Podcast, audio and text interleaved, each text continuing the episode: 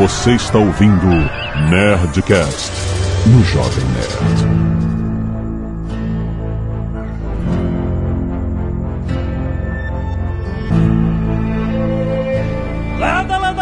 Nerds! Aqui é Alexandre Antônio, Jovem Nerd, todo mundo perdeu a carta de objetivo. Eu sou o Leonel Caldela e Westworld é a mesma coisa que Jurassic Park, só que em vez de dinossauros tem cowboys robôs.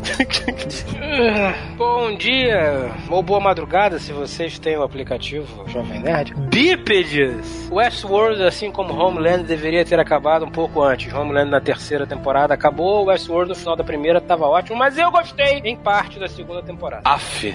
Hum? Aqui é o Tucano, e se você quer enganar o diabo, tem que fazer uma oferenda, malandro. Aqui é a Zagal e ninguém sabe falar Westworld. Por isso que eu nem falo. Eu fui falar Red Dead Redemption na, na, na última vez que a gente gravou essa merda e me esculacharam. Eu nem tento falar Westworld. Westworld. Mas, mas como é que é? Como é que é esse joguinho aí? Eu nunca joguei essa porra. Red, Red Dead Redemption. Redemption, tá bom, Redemption. né? É, só tem um N a mais aí, cara. Tá tudo bem. É, tudo bem. Melhor sobrar do que faltar. É, claro, aí. Tudo que sobra não falta, isso aí. Segunda temporada, hein? E-mails! Canelada.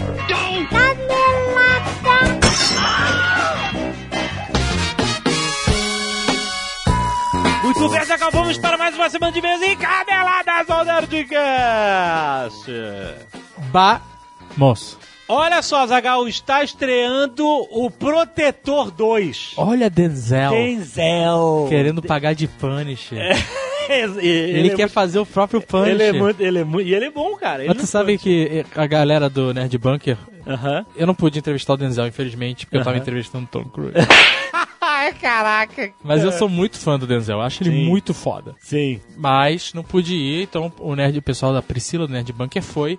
E aí eu falei, você tem que perguntar pro Denzel se ele tá fazendo o filme do Punisher paralelamente. Porque É, esses personagens vingativos, Exato, né? Então é, é melhor que qualquer filme do Punisher. É, exatamente. exatamente. Aí ele falou que não conhece o Punisher. pois é, claro. Olha só, não, cara, o, o Protetor 2 tá fazendo sucesso. Foi a primeira continuação do Denzel, ele nunca fez um É verdade, um- é um verdade. sequência, né? E tem aí o facebook.com barra o Protetor 2, pra você saber mais sobre o filme. Muitas cenas de ação, Denzel ajudando os explorados e oprimidos, cara, é sinistro. E o melhor lugar para assistir o Protetor 2 é na UCI Cinemas, Olha aí, rapazola. Olha, você entra dentro da ação, cara. Você já conhece as salas de UCI IMAX, que é a experiência máxima do cinema, com tela curva gigante ocupando todo o seu campo visual, projeção de alta definição com aquelas imagens cristalinas, som de máxima potência. Cara, o IMAX é uma experiência. É, Você tá dentro do filme. dentro. Tá dentro do Denzel. Meu Deus do céu. Também tem mais opções, as salas de UCI X Plus, Azagal Ó, que também tem tela gigante com total imersão e projeção de altíssima definição e apresenta um incrível sistema de som Dolby Atmos em 360 graus. Dolby Atmos é o que há. É o que há, Eu- exatamente. eu digo pra vocês. Todos os alto-falantes são mapeados individualmente, cara. Cara, a, a gente já cansou de falar isso aqui, vocês Exato. já deviam saber. Exato. Mas eu repito sempre: ver um filme numa sala com som Dolby Atmos É é, uma experiência completamente diferente Completamente diferente. de ver um filme numa fa- uma sala que tem um som convencional. Exatamente. Porque tem, cara, tem alto-falante até no teto. É isso. Exato. é, muito bom. E vamos lembrar também, Zagal, que O Protetor 2 é o filme da semana UCI Unique. Ó. Até dia 22 de agosto. Presta atenção, O que, que é isso? Olha só, preste atenção que eu vou te fazer economizar dinheiro. O UCI Unique é um cartão que você compra nas bilheterias das salas de UCI, certo? Certo. Você fala assim, olha, eu queria um UCI Unique. É só falar isso na bilheteria. E aí você compra, pega esse cartão, faz um cadastro na internet com o número que vai estar lá no teu cartão. Aham. E aí o que acontece? Você vai poder sempre assistir o filme da semana com descontos promocionais, Azaghal. Isso é maravilhoso. Você tá entendendo? Toda semana tem um filme com desconto. E não é filme que tá saindo de cartaz. É o É, Denzel! é lançamento. Denzel, tu acabou de estrear. É isso, o filme que estreia entra no filme da semana UCI Unique. Então, é até dia 22 de agosto. Isso é pra cinéfilo. É o Protetor 2. E se você tiver UCI Unique, você vai economizar dinheiro. E você não tem que comprar o cartão de novo, não tem mensalidade, você compra uma vez só e você economiza sempre. Foda. Espetáculo, né? UCIcinemas.com.br para você se informar mais e também comprar os seus ingressos, obviamente. Então siga a UCI Cinemas nas redes sociais, fique por dentro do que existe de mais avançado em tecnologia do cinema. E Azaghal também vamos falar sobre o Guia Bolso. Olha aí, para economizar dinheiro, essa é a parada, rapaz. O Guia Bolso, o que, que é? Ele é o app que te ajuda a entender para onde vai o seu dinheiro e o que fazer com ele. Ó. É isso. Ó. Você tirar seus planos do papel sem esforço. O que acontece? Você sincroniza a sua conta bancária e cartão de crédito ao Guia Bolso. E aí o que acontece? Ele pega todos os seus gastos, toda a sua renda e ele divide em gráficos para você saber onde economizar mais ou menos. Tá gastando mais com comida? Tá gastando mais com diversão? Tá gastando mais com supermercado, com gasolina? Ele vai criar um gráfico para você entender. Cara, você visualizar os seus gastos sem ser aquela lista, sabe? Débito, débito, débito, um monte de gasto, tarará, tarará, aqueles nomes que tu nem sabe onde- onde é que eu comprei isso. Ele já faz sem esforço isso para você dentro Sério? do aplicativo. Exato. E se você que Volta e meia eu tô que lugar é esse que eu comprei? que lugar é esse? Exatamente. Você vai saber a categoria disso que você comprou. E se você quiser, você pode criar a sua própria categoria. Às vezes você quer, você quer dizer board games. Jovem Quer Nerd. saber quanto eu gasto com board game. Aí quando você comprar um board game, você vai lá naquela loja e você fala, essa é a categoria board games, e ele vai aprendendo os seus gastos com até as categorias que você cria. Lembrando que o Guia Bolso é seguro, ele precisa apenas da senha do seu internet banking para conectar a sua conta, e essa é uma senha apenas de visualização. É impossível qualquer pessoa fazer uma movimentação bancária com ela. Afinal, você precisa de um token. Eles não têm Claro. um token, Claro. etc, né? A estrutura de segurança do Guia Bolso é certificada por empresas especialistas no assunto como Site Blindado e Symantec, cara. Com criptografia bancária, já são mais de 4,5 milhões de usuários controlando as finanças de uma maneira automática e segura. Lembrando também, tem o feature Minha Meta, porque é Feature? não é só ver o que tá gastando, é você definir uma meta. Eu quero juntar 500 mil reais até 2019. 500 mil reais? 500. Então, ou 2020, ou o que seja, você cria ah, sua... ok. Não, 2019 talvez a gente não consiga 500 mil reais, mas 2020... Exato. Você cria, e aí ele vai dizer quanto que tem que sobrar todo mês pra você chegar a essa meta. 500. Isso já te ajuda Mil reais. a seguir a sua planejar os seus sonhos. Não, mas rapaz. isso é você botar numa perspectiva. Sim. Você ter um mapa dos seus gastos Exato. e te faz entender onde você às vezes está gastando demais. Exatamente. Entendeu? Você consegue se equilibrar melhor. Então, cara, o que, que você tá esperando? Guia Bolso, baixa aí, tem link aí no post pra você baixar agora pro seu smartphone e começar a se organizar. Afinal, Guia Bolso, sua vida financeira no caminho certo.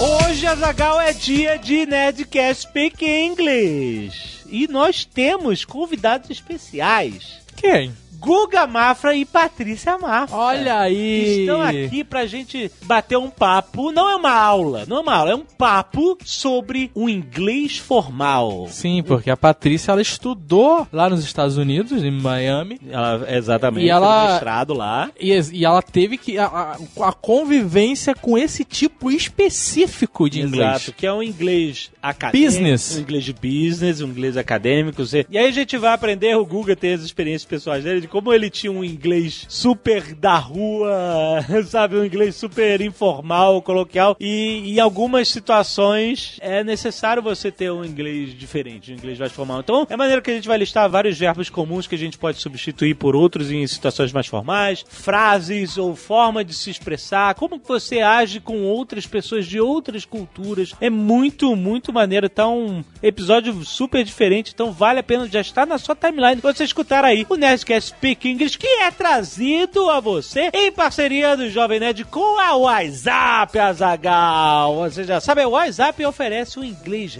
rápido, com custo-benefício, cara. O melhor custo-benefício, com material didático exclusivo, feito por pessoas nativas que falam inglês nativamente, metodologia multilevel classes para você misturar os níveis dos alunos em vez de colocar só o básico com básico, médio com médio, avançado com avançado. Todo mundo tá misturado e todo mundo cresce e aprende junto. Porque o WhatsApp é focado no crescimento pessoal e profissional. Então, se você quer aprimorar o seu inglês ou começar do zero, cara, eles, como eu falei, multilevel classes.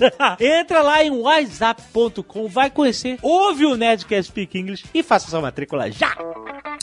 E se você não quiser ouvir os recados e e-mails do último Nerdcast, você pode pular diretamente para... 21 minutos e 40 samurais do Velho Oeste. Quero agradecer aos 10 que doaram sangue essa semana e salvaram vidas da nossa sessão cacete de agulha. O Maikson Alves, André Togawa, Felipe Faria, Amanda Faria, Felipe Kaun, Gabriel Bortoli, Drill Zanerato, Rodrigo Pugsley, Eduardo Pivô, Hugo Gonçalves, André Hosken e Rusdelon de Jesus, rapaz. Muito obrigado, nerds. Vocês que doaram sangue, vocês salvaram vidas. Galerinha do Scalpo Solidário, Isabel Melo, Pedro Targá e Bruna Demarti. Muito obrigado, galera. Lucas Conrado, 29 anos, comissário de bordo, Vespasiano, Minas Gerais. Fala, pessoal, esse não é Tem um muito... aeroporto em Vespasiano, Minas Gerais? Não é possível. Peraí, ele é perto de BH? Não sei. Não, agora, agora eu quero saber. Vespa... Peraí. Não, porra, o cara é comissário vezes- de bordo que mora em Vespasiano? Ele fica no... no É comissário no de bordo vem. de, de quê? Aí quando chega Não, vem? de semana, ele volta pra Vespasiano, Não, não, cara. não, não, não, não. Eu vou ver aqui onde fica Vespasiano. Google Maps.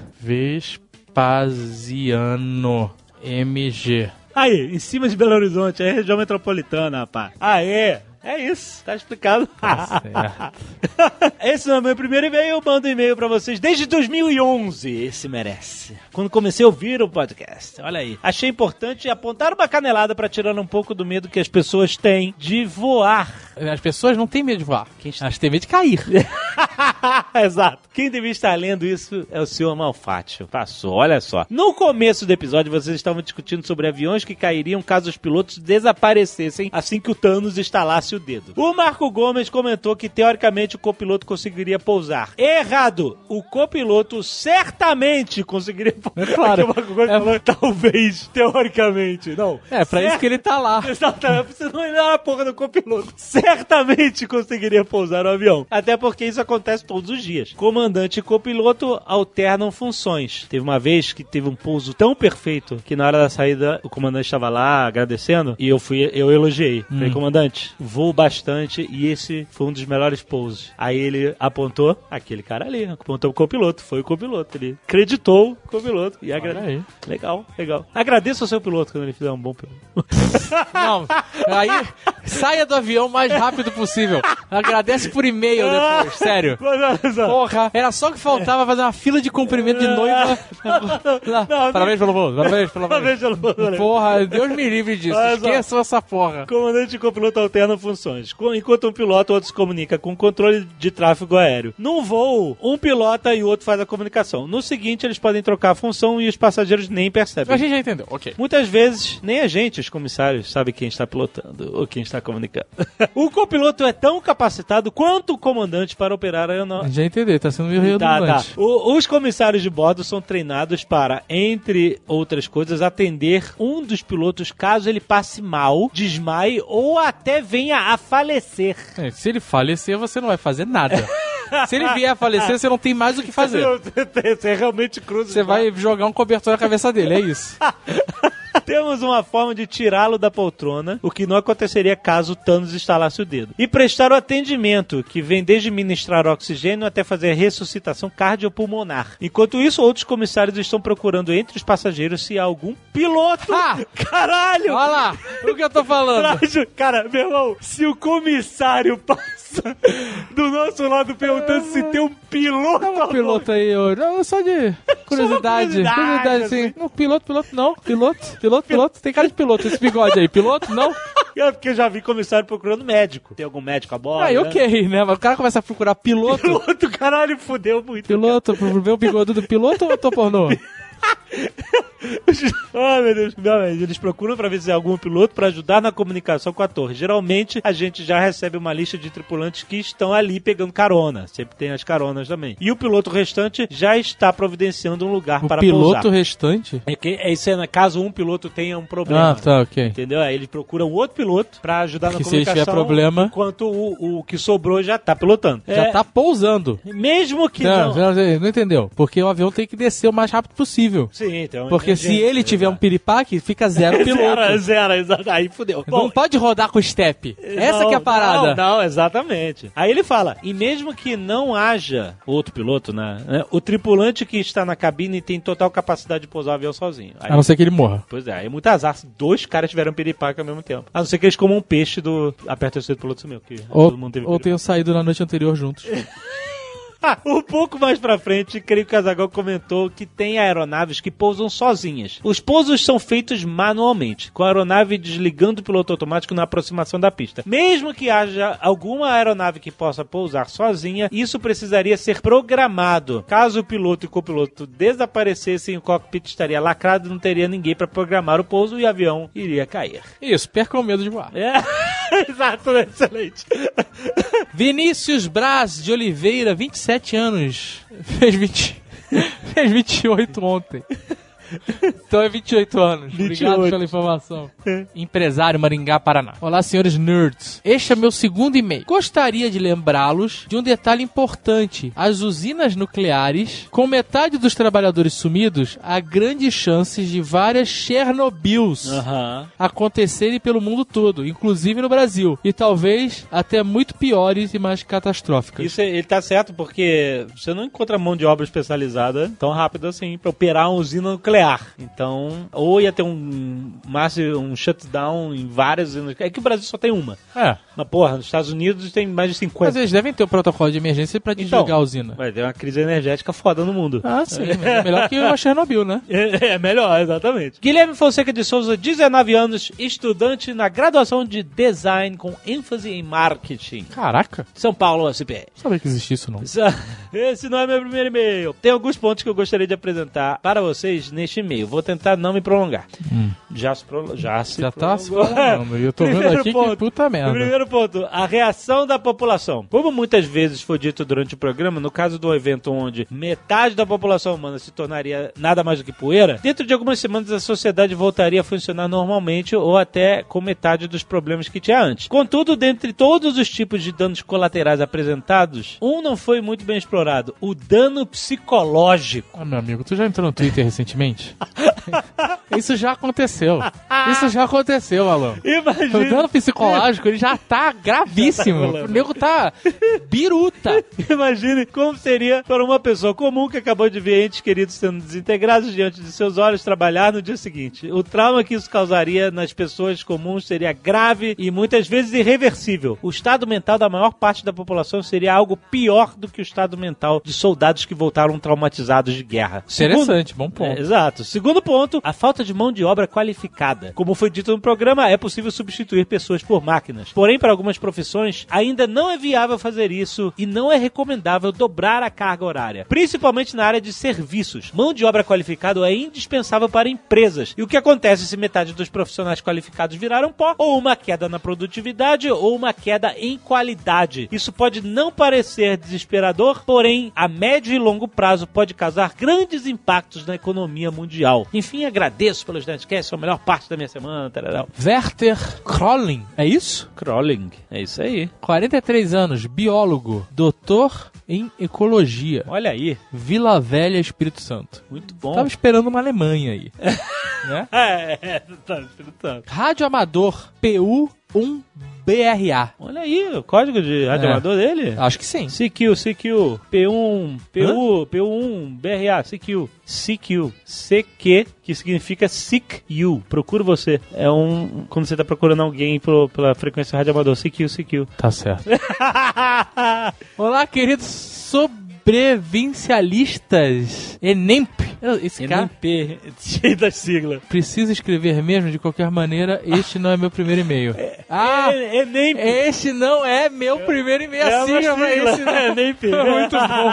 ah, sou um radioamador mesmo, é muito bom. Por incrível que pareça, nós radioamadores ainda somos utilizados em várias situações de desastre. Mundo afora. Nem por incrível que pareça. A gente sabe disso. Aqui e em situações emergenciais, quando as vias oficiais de comunicação deixam de existir ou quando estão sobrecarregadas. Certo. O terremoto do Haiti, o tsunami na Indonésia, incêndios florestais na Europa e na América e muito mais. Nas grandes chuvas de 2013 que ocorreram no meu estado, nós fomos o único meio de contato entre o SCO, sistema de. Quando você dá a sigla e explica depois, é melhor falar direto. Assim, Exato. né? Porque, porra. Sistema de comando de operações e as cidades isoladas durante o Natal daquele ano. Que maneiro, hein? Que maneiríssimo. Na verdade, foi uma situação merda, né? Não foi maneiro. Não, não, é Você pode falar curioso. curioso. Que é curioso, verdade, que maneiro. Que É. maneiro as pessoas É. estarem isoladas Não, na é- merda não, não, e os radioamadores estarem se divertindo. Mas é divertido. Eu, eu entendi. Curioso é a palavra melhor. Mas é tipo assim, sabe quando a pessoa fala uma tragédia, uma, uma coisa ruim É eu no de fazer. Facebook e a pessoa vai dar, dar um like? É um imbecil. Então, tipo assim, porque você quer dar um like porque você quer dar seu apoio pra pessoa, mas você não quer dizer É por que isso é que o Facebook mudou, né? Agora tem chorinho, coração. Mas no Instagram não, ou é like ou não é like. Ah, tá. Então também... Tá. Mas quem, quem bota tragédia no Instagram tem que. É, Instagram é só felicidade, gato e asa de avião. Não me venha com tragédia no Instagram, pelo amor de Deus. Bem, naquela ocasião, equipes de voluntários radioamadores foram deslocados por helicóptero ou caminhões. Não seria melhor usar esses helicópteros e caminhões pra tirar as pessoas? Assim, só pensando nessa logística aqui, né? Mas tudo bem. Chega todo mundo, socorro! Não, peraí, a gente sabia entregar o rádio amador. Não, não, não. Me tira daqui, não, não, não. Eu vou buscar, eu vou buscar ali um rádio amador e já volto. Exato. Vieram vários amadores de várias cidades onde estabeleceram pontos de comunicação com a Central da Defesa Civil Estadual. Não Olha tem aí. sigla? Olha aí. Tem um DCE? docu-. Tem um link para um documentário a respeito disso. Olha aí no Ó. YouTube. Muito bom. Concordo com o Marco Gomes. Numa situação de emergência cataclísmica, seria muito bom saber operar o básico de um transceptor. O Blue Hand sabe. Sabe? Tanto para comunicações a curta distância, o VHF, como disse o Sr. K, ou longas distâncias, HF. Muito bom. Um reco-reco nas costelas, um beijo com bucha e sabonete da Xuxa e o Forte 73. Piada, piada de rádio amador? Deve ser. PU1BRA-SK-SK-SK. Esse cara eu não sei o que é. Deve que- ser risada de radioamador.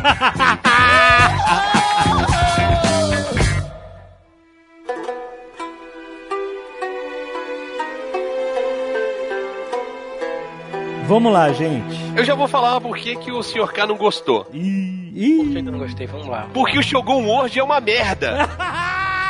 sabia. Nação Fantasma dá de 10 a 0 no Shogun World. Shogun World é uma merda, Sr. Foi- K. foi Cara, ficou frustrado, ficou frustrado com essa merda. Que o World é só um skin, cara. É só um skin, ele não tem nada de novo. É um skin. Olha só, peraí, peraí, peraí, peraí. Shogun World tinha um Musashi. Tem a. Eu não me lembro o nome agora do ator, mas o cara é fantástico, com, com espadas e tal. Sim, e E. como, como o Leonel falou, é só um é skin. Eram os mesmos personagens. É, é só um skin legal, mas veja bem. E o Rodrigo Santoro é muito melhor. Que tempos. É, tá foda, né? Olha só, o Shogun, a, a piadinha do Shogun World ser um skin da mesma história, só que mais agressivo, é até interessante. É um conceito que existe. O foda é gastar um, uma- um episódio, mais de um, né? Um episódio inteiro, um e meio, quase dois, pra falar isso, essa piada. Nada, é, É, sabe? E você podia ter feito essa piada no easter egg, fora, ou online. Tudo que aconteceu no Shogun World podia ter acontecido em qualquer lugar. É, exato, É, né? Não, não não, fez foi- nada. É, é filler, não é isso que chama? Episódio Foi filler. Foi um puta. Quem diria que você. Não, olha só. Quando eu vi o episódio que no final chega o samurai. Yeah! Como é que é o nome? Filler. Episódio Viewer? Filler. Filler.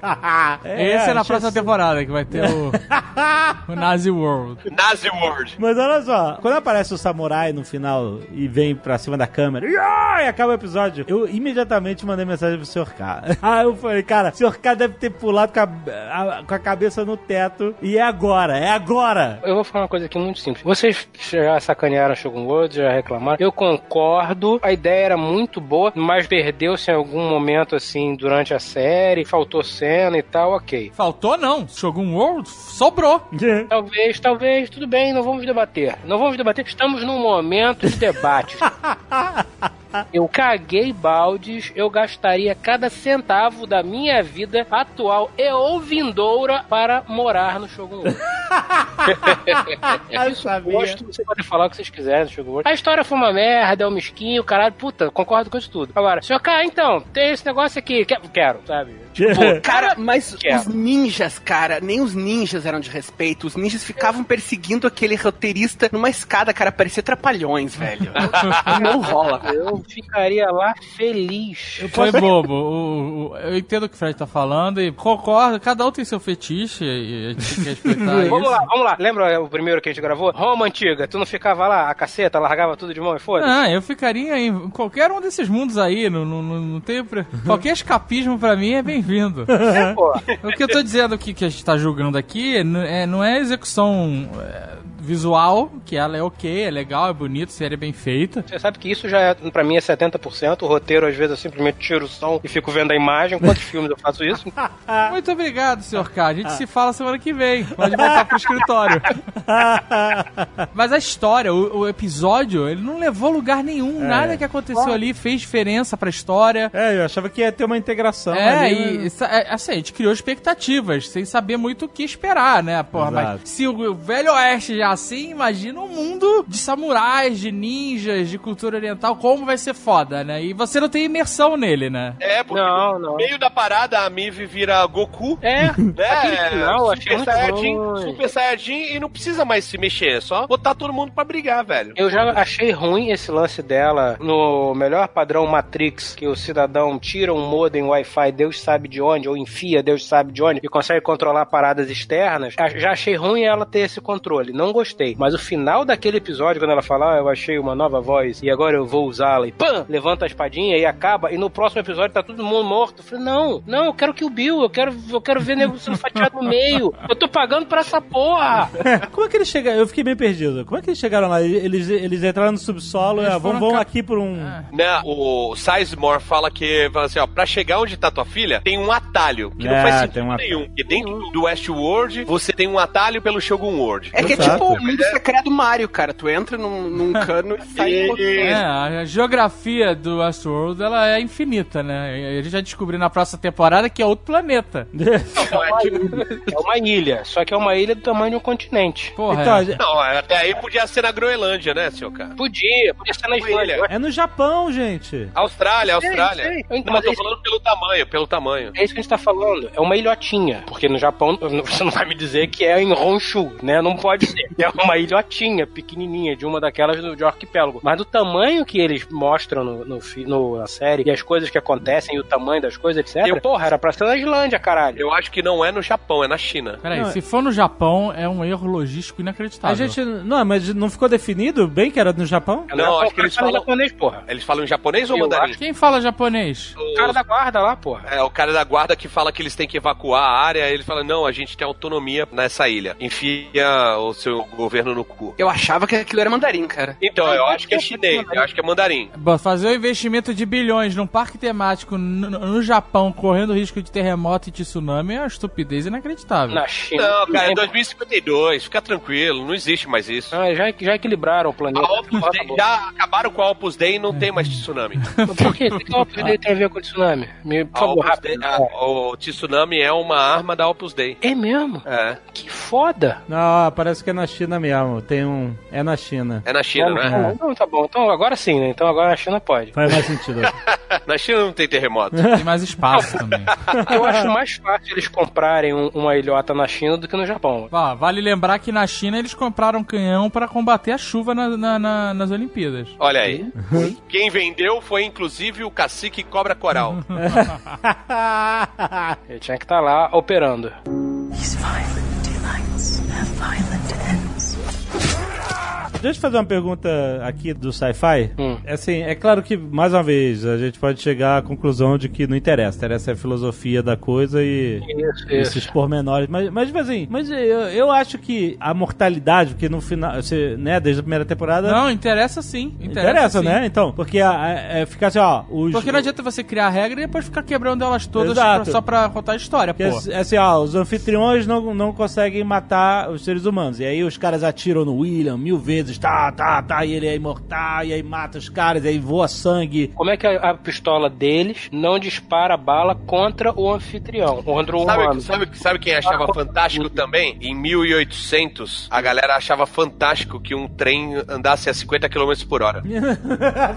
Que é desintegrar uma pessoa porque é muita velocidade. Não, não, mas não é essa a questão. Ah, a questão é a essa não é a questão. A questão é que na primeira temporada era a regra, a regra clara. Yeah. Os, os anfitriões com armas de fogo não poderiam matar seres humanos. A arma atirava e nada acontecia com o cara. Exato. Sim. Aí, e aí ele podia, se ele tirasse num outro robô, um robô contra robô, explodiu o cara. Mas aí, beleza. Aí eu fiquei imaginando, ah, talvez seja um negócio que a arma é um laser que tem só uma espoleta vazia e o laser ele, ele chega no corpo do robô e aí ele explode um negócio e aí você tem a impressão que o cara tomou um tiro. Pera. Aí beleza, aí quando entrou o, o Shogun World, o cara falou assim: Shogun World é. Aqui faz para o Westworld é um playground, jardim de infância perto do Shogun World. Você vê que o Shogun World tem menos gente, porque as pessoas que vão lá, elas tendem a se fuder. É, Então, e aí o problema é o seguinte: o Shogun World todo mundo usa espada. É, amigão. Como é que é isso? Espada de borracha, espada de borracha. Não, não, não, não, mas tem explicando isso que nem as, as armas brancas no. Ah. A gente discutiu isso no, no, no Nerdcast 1 sobre o Westworld, e espero que seja um de vários, tipo como foi Lost,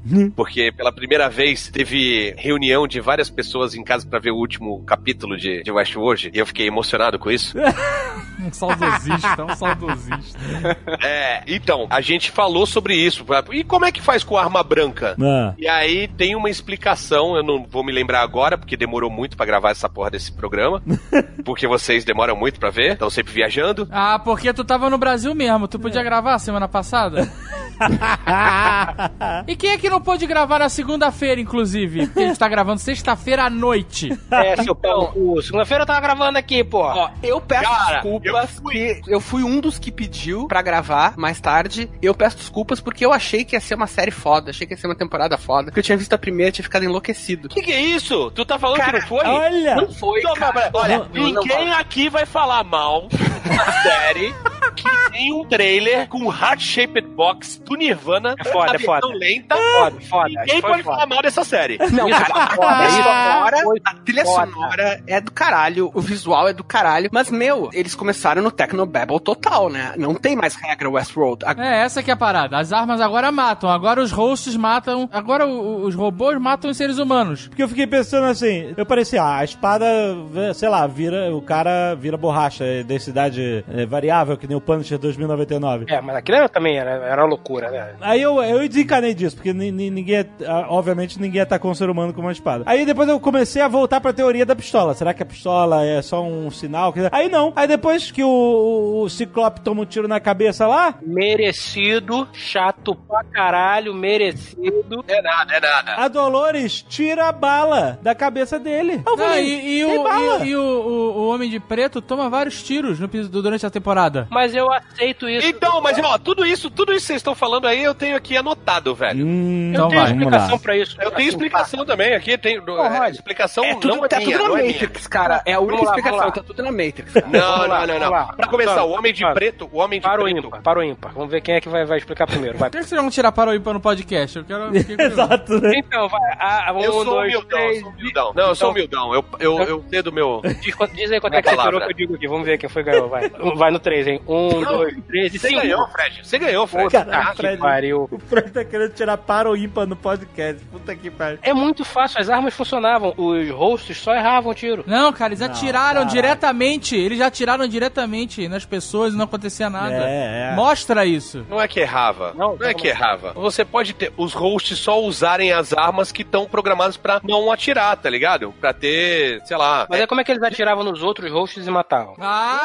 Ah! Ah! Cadê a tua lista aí? Eu Que quero notar falar. apenas uma coisa. Vocês perceberam meu silêncio, né? É, A superioridade do argumento, ela, ela candidato, candidato, o senhor tem um minuto e meio para a réplica. Tá. em nome de nosso Senhor Jesus Cristo, glória a Deus. Vocês são da nova ordem mundial. Você viu, você viu o videozinho que eu te mandei hoje. Você falou isso. Fantástico. A parada, a parada é o seguinte, cara. É que nem na- no, no episódio passado, o Azagal tava indignado que tinha porta. que tinha porta em 2052. Tem que ter, porra. Falou assim, porra, tá louco, 2052 não vai ter porta mais. Não vai ter maçaneta. Aí a parada é o seguinte, você não entende? Aí você fala, critico. Não, é, é muito conveniente você. Pode ter uma arma que, quando vai atirar, ela identifica que a pessoa é um humano e ela manda a espoleta. E quando não é humano, ela manda a bala de verdade. Isso É. também foi uma coisa que eu pensei que faria sentido dentro do Westworld. Aí o Dave vai falar, pô, mas como é que antes não funcionava? Uma linha de programação lá no sistema, o sistema não controla a porra toda? É isso, é isso, é isso. Também caiu aquela linha de segurança, meu irmão, agora tá valendo. Cara, olha só. eu- o que eu entendo pelas regras estabelecidas pelo programa é. Mas as regras mudam. Ah, agora é o programador, vá. Não, não é pelo programador, pelo programa, pelo show. Showgun, pelo Showgun. Show business. Show business, Que escroto. Shogun. Caralho, seria uma fantástico o nome desse parque, hein? Qual é o nome do parque? É um show. Showgun. Puta que pariu, vai. Tá bom, tá ótimo, parabéns. tá contratado. É que você tem aí a, a arma não ferir um humano é um double check, é um fail safe. Teoricamente já estava na programação do- dos robôs não ferir, não atirar pra matar, não matar seres humanos? É. é? Mas é claro que eles não podem contar só com uma, uma maneira porque pode dar merda. E aí a arma, teoricamente, ela deveria ser a segunda barreira, entendeu? Double check, fail safe, não sei usar palavras em português mais. e, aí, e aí, cara, porra, assim, eu entendo que a gente não pode especular sobre a tecnologia, mas a gente vê eles mexendo na arma, tirando bala, desmontando as armas. Elas são armas normais de Velho Oeste, uma réplica perfeita pro cara ter imersão. E aí não pode ser uma arma mágica também, em que as balas, a bala ela tem chumbo e pólvora, mas se você apontar pra um ser humano, o chumbo vira borboleta. Não tem como ser assim também, sabe? Senão vira uma, uma galhofa. Talvez seja uma simulação. simulação é só. de, de chumbo e pólvora. E aí, como é que mata? Vamos lá, a gente tá falando de um parque onde você tem pessoas impressas numa impressora 3D que tem um certo nível de consciência, sangram e são recosturadas pra voltar, enfim, né? Ok. Os caras conseguiram chegar a esse nível de detalhamento de um objeto, por que, que eles não conseguiriam fazer uma arma com um microprocessador dentro, com um sensorzinho na frente, o que quer que fosse, e a bala que tivesse duas espoletas, uma espoleta pra propelir realmente ao projétil e outra só pra fazer um barulho? Tá, é, tá, ok, eu concordo com o que você tá falando. Tudo bem, mas podia ter uma explicação, cara, de uma É, palavra. Mas nem Diz tudo é assim, ó, explicado. Não, cara, né? Aí então tira o episódio de Shogun World e explica isso. Seja, que seja. Caralho, Foi vocês são muito carentes, Que é gente. falando com a gente, cara. Como é que é, Tucano? Carente, você, você fala que tava com saudade de juntar gente pra ver série? Você gostou da temporada porque você fez uma reunião na sua casa e você tá falando que nós somos carentes? Eu gostei da temporada porque tem Heart Shaped Box do Nirvana, cara. Na primeira tem Seven Nation Army, cara. Cara. Isso, isso não é carência? Eu não sei o que, que é. Citra, Cítara, a música da Copa ainda. a música da Copa. A música da Copa em versão indiana. Eu acho que a, a questão da arma mudar de, de comportamento, né? Essa fail-safe ser desligada ou não, ou isso simplesmente. Isso, cara, eles tinham que ter explicado, porque isso era algo que eles explicaram na primeira temporada. Eles falaram que não, não feria, sabe? E aí, de repente, agora fere porque tem que ferir, porque eles têm que matar as pessoas, tem que botar elas em risco, não sei o que lá. E a gente não vai explicar como isso acontece. Não, eu não precisava explicar tecnicamente como aquela tecnologia funciona. Você vê como o Lost acabou com a vida da pessoa. Não, cara, olha só. Eu não tô falando que você tem que explicar, falando assim, essa bala é uma bala onde o chumbo em contato com o ar em direção a um host vira cachemir buquê. Eu não tô dizendo que é isso, sabe é? Eu tô dizendo que eles tinham que ter dito, olha, nós estamos com uma falha na- no sistema de Technobubble da arma e ela agora está matando seres humanos também. Isso era o suficiente. Não, mas isso tá implícito, Não, porra. Quando então ele tá fala- tudo Quando ele implícito. fala que o host pode, agora pode ferir, ele não fala da arma, mas ele fala que o host pode ferir os convidados. É, Mas eu- é, eu muito, é muito vago, cara. Porque eles falam essas coisas de agora pode. Agora ela controla os, os Sim, roles. ele fala, né, mudamos a programação. Não, mudamos não, né? O Ford mudou a programação e agora pode. Tá bom, pra mim tá ótimo. Eu aceito, eu até entendo, eu até entendo que poderia realmente, ao longo, no iníciozinho, ao longo não, no iníciozinho fala, caralho, alguém, né? Na frente daquele tecladinho, aquela porra daquele tablet de vidro deles que eles abrem fuderoso, alguém fala, meu irmão, fudeu a mariola. Todas as, as safeguards caíram. Agora, porra, não existem mais nenhum Mas tipo falaram de isso segurança. Não, pera aí. várias vezes. Pera aí. Mas eles falaram pra Nenhum uma tipo pessoa, de cara, segurança, pra mim. tipo falaram de pra segurança mais existe. E agora os, os hosts podem matar humanos. Aí corta a cena, o cara, pá, explodindo a cabeça de um malandro. Poderia até ter. Não, Mas- tem. mas- Não poderia ter, tem. Mas é HBO. Se teve, passou suave, entendeu? Perdido em alguma coisa imoral. Não, não, imagina, aparece mais de uma vez. A filha do William chega assim, fala, quando o indiano chega e puxa a faca Kukri lá, Kukri, que o Azagal comprou em Amsterdã, o outro cara fala, não, fica tranquilo que eles não podem no- no- nos ferir. E ela chega e se liga já no que tá acontecendo. Então, Uhum. eles explicam nessa hora, na hora que tem, na primeira temporada, que as pessoas estão sendo mortas, que o William fica felizão, porque era tudo que ele queria. Várias vezes aparece falando que o- agora os hosts podem ferir. O Ford mudou a programação e agora os hosts podem ferir os convidados. O que eu não entendi, talvez isso seja ignorância minha mesmo, como que essa programação se espalhou pra todo mundo, pra todos os hosts? Malha é rede malhada. Pra você achar um, um host, você vai através de outros, porque eles estão todos interligados. Então você consegue saber onde um tá. Eles falam isso na primeira temporada. Você consegue saber onde, se ele tiver contato ou perto de outros. Então eles estão interligados e isso passou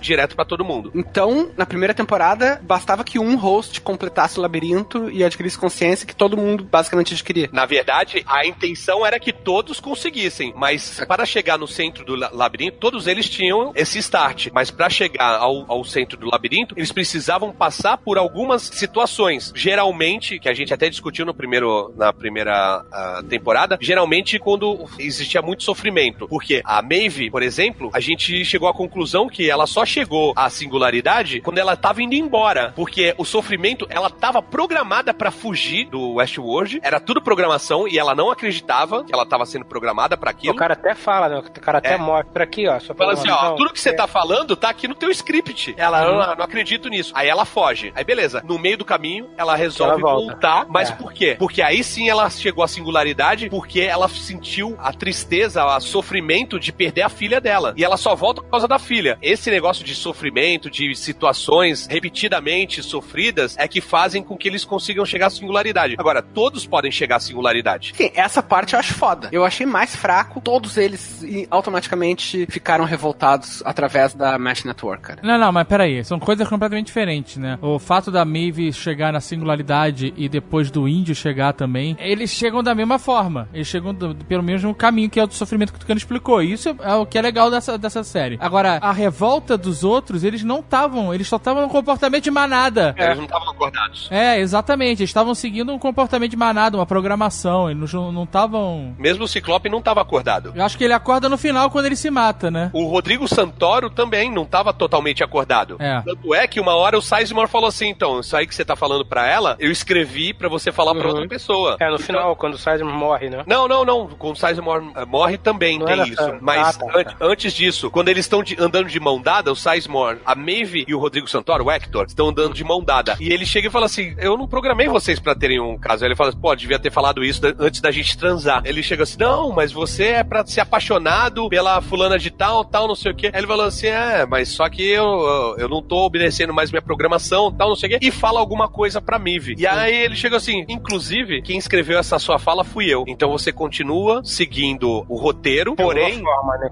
É, só que deu um tilt aí e você tá meio acordado. Quem tava acordado? Mive, a Dolores o... e o Índio. Totalmente acordados. Totalmente acordados eram esses. Os outros estavam começando a acordar, estavam começando a acordar, alguns parcialmente, e outros estavam apenas cumprindo ordens da Dolores. É, tipo aquela menina lá que era também do bordel. Isso. Ela zum- ficou um zumbi do cacete, a galera. Que arrastava todo mundo, né? É. Ela virou uma ferramenta do Ford, né? E, e- e de- dos outros, né? Ela era a bicicleta de aluguel do Westworld.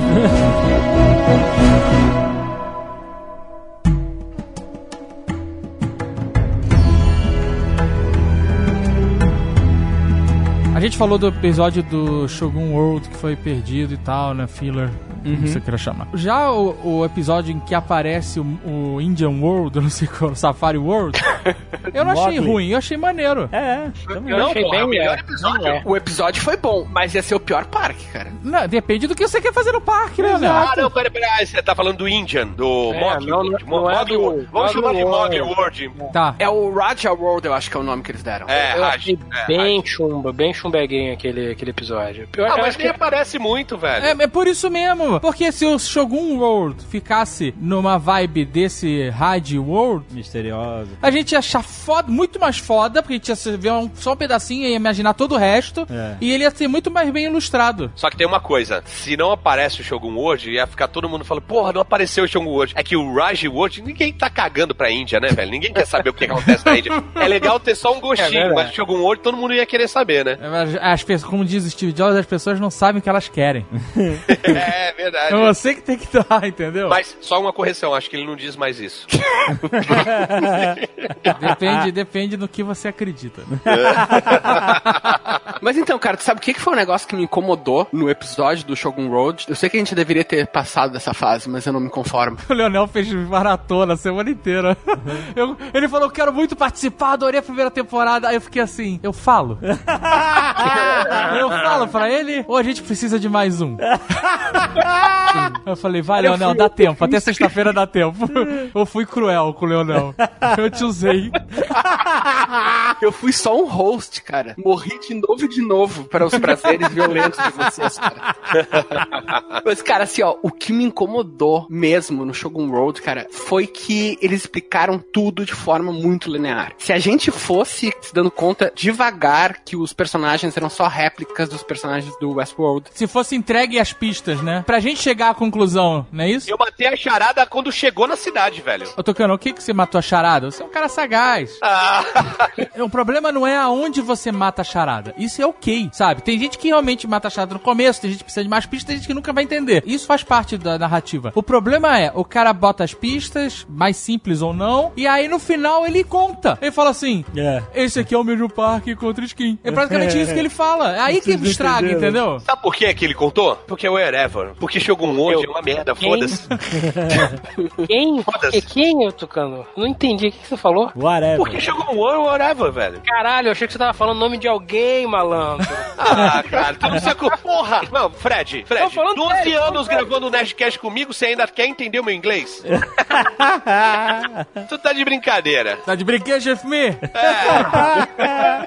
Tá de brinquedo with me, with me. Se fosse uma narrativa parecida com a primeira temporada, meu, que a gente via, ia montando quebra-cabeça, sabe? Via que esse personagens via, opa, mas essa fala eu reconheço. É, isso aí. Essa storyline é parecida. Cara, ia ser foda, meu. Ia ser aqueles momentos de explodir a cabeça que todo mundo ia ficar, sabe, subindo hashtag no Twitter. E feito isso em vários. Não, mas feito isso em vários episódios. Vai e volta, sabe? Conta de outra maneira. Não para a série pra fazer isso ali. Rapidão, quando chega o trem em Sweetwater, falei bonito não? Falou. Foi bom. Nota 8, Sweetwater. nota 8. Você tem, o inglês, pra você parecer que sabe que fala, a minha dica é: fala despretensiosamente, como se você não se importasse. Ok. Fala como se você estivesse babando as palavras. Então, quando a- o trem chega em Sweetwater, tem umas criancinhas que chegam e botam um escorpião na cabeça de um mendigo bêbado que tá no meio da rua. Vocês lembram disso? Que galera, né? Ah. Vocês lembram disso? Eu não lembro porque eu não tenho esse nível de sagacidade, não. Então, lembro, cara. eu lembro. Então, eles chegam assim, aí tem as criancinhas, tal, não sei o que, zoando. Aí ele acorda e, e espanta as crianças, tal, não sei o que. No começo eu não sabia se as crianças eram convidados, né? Eram, ou se eram robôs também, se eram hosts. Quando eles chegam na cidade do Shogun, eles têm criancinhas zoando também o, o bêbado ali no meio da rua. Eu falei assim, caralho, eles chegaram em Sweetwater, velho. Aham. Tudo que acontece é igual. Sim. Entendeu? Então duraria esse suspense para as pessoas descobrirem, ia durar no máximo uns três minutos, cara. Então, mas eu, eu, por exemplo, eu não percebi isso, entendeu? Você percebeu. Eu acho que se eles fizessem aos poucos e tal, e não tivessem explicado, porque assim, e se eu percebesse e não fosse explicado, ok. O problema é você chegar e, e- e falar, olha aí, pra você, seu burro, que não entendeu o que a gente tá fazendo, é isso. sabe? Aí é, aí é desleixo. E aí perde sentido, sabe? Perde a graça da série. Porque muitas coisas da série você tem que interpretar, são subjetivas e tal. E aí vem essa que é boba, sabe? Mesmo Parece- porque ela não, não modifica a história em nada. Era só um, um easter egg maneiro. Então podia ter ficado não dito. Tá, tudo bem. que eu achei- uma coisa que eu achei Mas eu acho muito- que- não sei se isso. É, não, não faz sentido porque é uma merda o episódio. O Westworld é tão merda, o, o, o Shogun World é tão merda que pra mim. É, exato. Léo, Léo, faz um favor, pega o Tucano falando o Westworld é tão merda e vamos fazer ele parecer que ele não gostou da série. These violent have violent ends.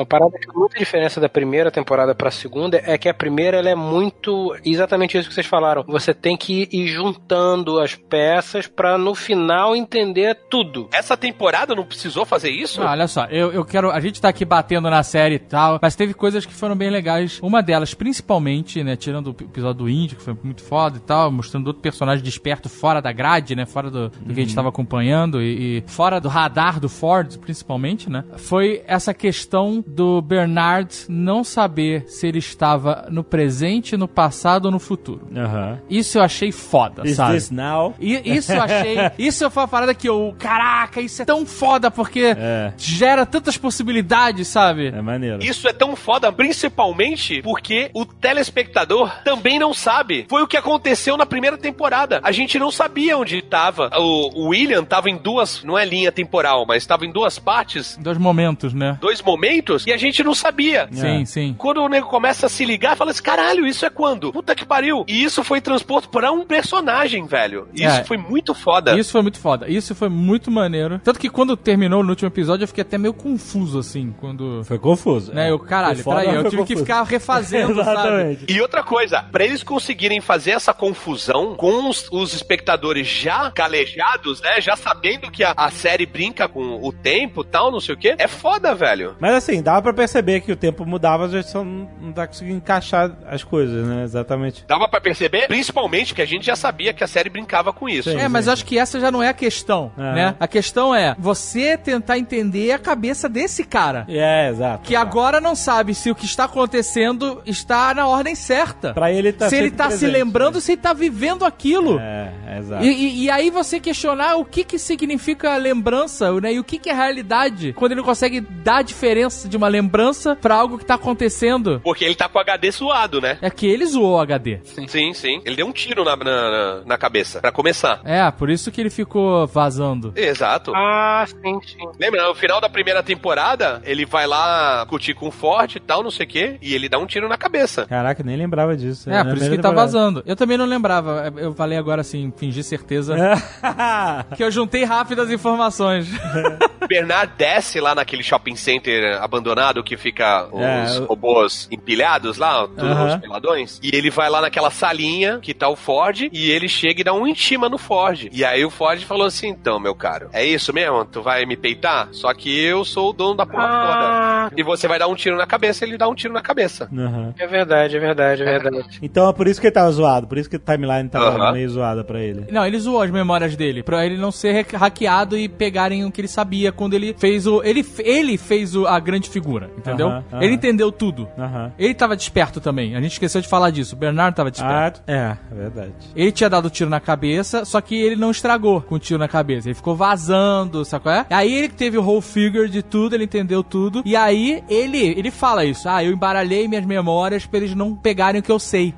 Então ele gerou essa confusão. Mas esse, todo esse conceito do que, que é realidade, né? O que, que é real, o que, que é memória, porque isso extrapola, você pode extrapolar esse, esse conceito pra imaginação. A partir do momento que passado e presente pra você não tem diferença, qual é a distância pra uma, uma coisa que você imagina ou você sonha também não ter diferença do passado ou do presente? E isso é um conceito fudido, né? Assim, mind blowing. E não é só ele que tem dificuldade, a Dolores também tem, mas por outros motivos, né? A Dolores, por ter sido resetada várias vezes, ela chega na, na cidadezinha onde ela matou o Arnold e ela não sabe exatamente o que aconteceu. Ela fica lembrando das coisas e, e não sabe se foi ela que fez. Ela, ela lembra de um jeito e na verdade foi de outro. Isso é interessante porque, por exemplo, são casos diferentes, né? O dela é porque ela foi resetada várias vezes e tal, e ela tem esses fragmentos da memória. E na verdade não são fragmentos, né? Porque não explicam com detalhes, nem precisam, né? Pelo menos eu não lembro de eles terem explicado. É, não fica claro se eles resetam, fazem um, uma, um super delete e apagam tudo, ou se eles simplesmente inibem. Não, ele- eles explicam isso, que eles gravam por cima, pra não perder tempo. Então, por isso que a Mive tinha lembranças do personagem anterior que ela representava. E tanto que o índio, ele, ele não perde as memórias. Por isso que ele sabe que ele morre várias vezes, que ele teve várias vidas. Ah. Por isso que ele lembra da outra vida dele e... E isso que faz eles despertarem, porque se apagasse, eles não tinham esse sofrimento uh, repetitivo. E aí isso é foda no índio porque ele, ele fala esse negócio do sonho. Ele fala, ah, eu estou vivendo num sonho, num pesadelo, né? Eu não tô vivendo a realidade. Aham. Eu tô vivendo um, um mundo de sofrimento, um- um, sabe? Tipo um purgatório. E, e eu quero sair daqui. Eu, cara,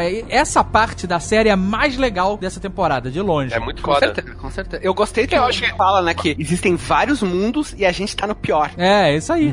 Porra, cara, que foi foda. É, porque ele não tá no Brasil em 2018.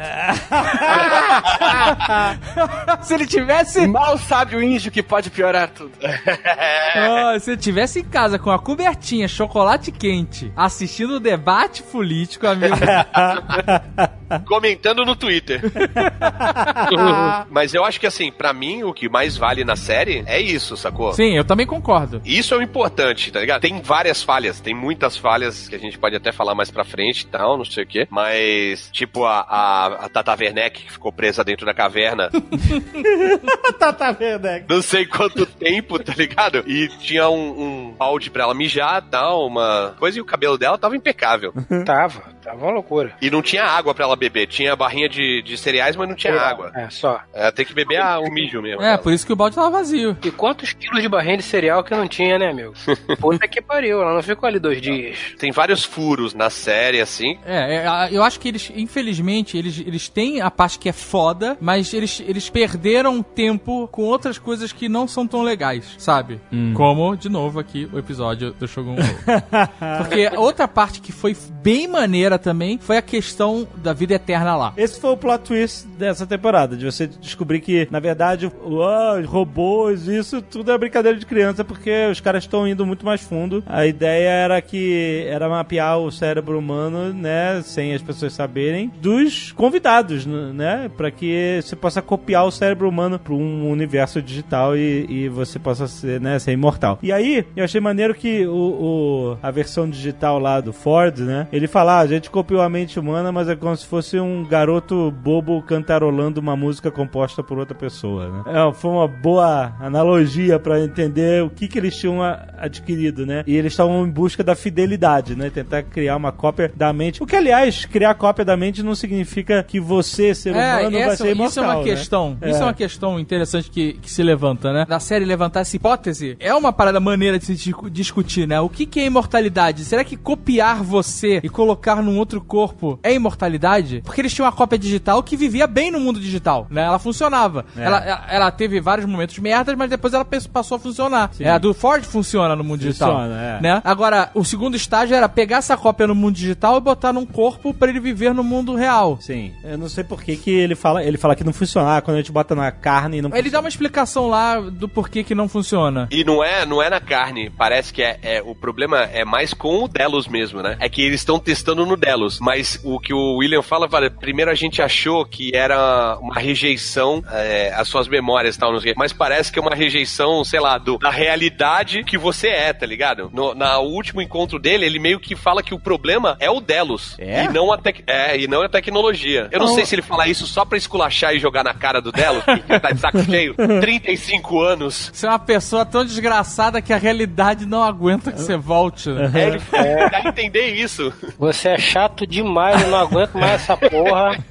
Foda-se o projeto, caguei. Isso levanta uma outra discussão interessante que é, vamos supor que a cópia que eles fazem do seu da sua consciência, né, e do seu do- da sua memória e de quem você era, é porque não é a cópia do seu cérebro, né? É mais do que isso, É. na verdade, né? Ela é você, vamos supor isso, que ela é você mesmo, de fato. Você passou pra E dentro de uma tem máquina. Fidelidade, é. É, e não só uma cópia que se comporta igual, né? Sim, sim. Se ela for você, pra que caralho você quer viver no mundo físico se pra você o mundo virtual é igual ao mundo físico? Mas porque não tem gente real. De novo, a minha pergunta: por que caralhos você quer morar no mundo físico se você pode morar no mundo virtual? Matrix, porra. É Matrix. Tem uma frase que é recorrente que, que fala: Ah, mas isso é real? Aí, se você não consegue saber se isso é real ou não, faz Faz diferença. diferença. Exato. É isso aí, é isso aí, essa parada. Tem uma parada, tem um grupo no Telegram que era o Westworld Beats, cujo o Azagal não estava porque ele demora muito pra ver. Tava, tava entrevistando o Tom Cruise, desculpa. Entrevistando não, estava cumprimentando ele, né? Tava me alistando pra cientologia. Que é justamente isso: mapear a sua genética, copiar o seu cérebro e transportar ele pra outro lugar, tirar de um lugar e botar em outro, ou simplesmente reproduzir. É, mas não tem tirar. É porque quando. Se você tira, se você extrai, se você pega a massa cinzenta, né? Bota ela num outro invólucro, teoricamente, isso não existe, né? Mas teoricamente é você. Não, nada existe, né? Não, eu digo, mas eh, isso ainda pode existir, ainda podem fazer um transplante de cérebro. Estavam tentando fazer, não tinha um negócio desse? Hum, ah, mas. Nada do que a gente tá especulando existe, então podemos. É. A gente pode Tá acreditar liberado, que... tá liberado Exato. especular. Então, Vai. é, mas é isso. Se você pega uma massa cinzenta, um cérebro, e, hum. e bota em outro invólucro, um corpo, uma cabeça, ou um jarro, que nem no Futurama, é você vivendo em, de outra forma. Não necessariamente, porque no outro Nerdcast a gente disse, a gente, né, é, foi dito que o seu cérebro, não é, você não é só o seu cérebro, porque você tem bactérias que vivem no seu intestino, que produzem sub- é, é, hormônios e que vão afetar o seu cérebro. Então você Não, não, mas é- aí não tem você- como ser só o cérebro. Eu, eu sei, mas, mas já o seu core tá lá. Seu corpo, mas seu corpo vai mudar. É que nem o cara que tomou uma barra de, de metal na cabeça e não foi mais Mas a a gente muda. O, o tempo inteiro, Jovem Nerd. Aí você vai mudar, você tá evoluindo. A, a- a imortalidade é mudar. Você, É, 10 anos atrás, do- era outra pessoa. E é culpa aqui da tua bactéria do intestino? Então, mas. Aí, aí, a busca da imortalidade não significa a busca da inércia. Você continua mudando e vai vivendo. Tá, ok. Então, então é- essa é a única maneira de ser imortal. Você quer que a gente leve bactérias do teu intestino pra sua imortalidade? É, claro que quero. Eu não. Eu, tô- eu quero, eu quero ir pra frente. Seja lá o que A for. bactéria. tipo, Tá achando que a bactéria é inimigo? Ah, é Eu não sei se é inimigo.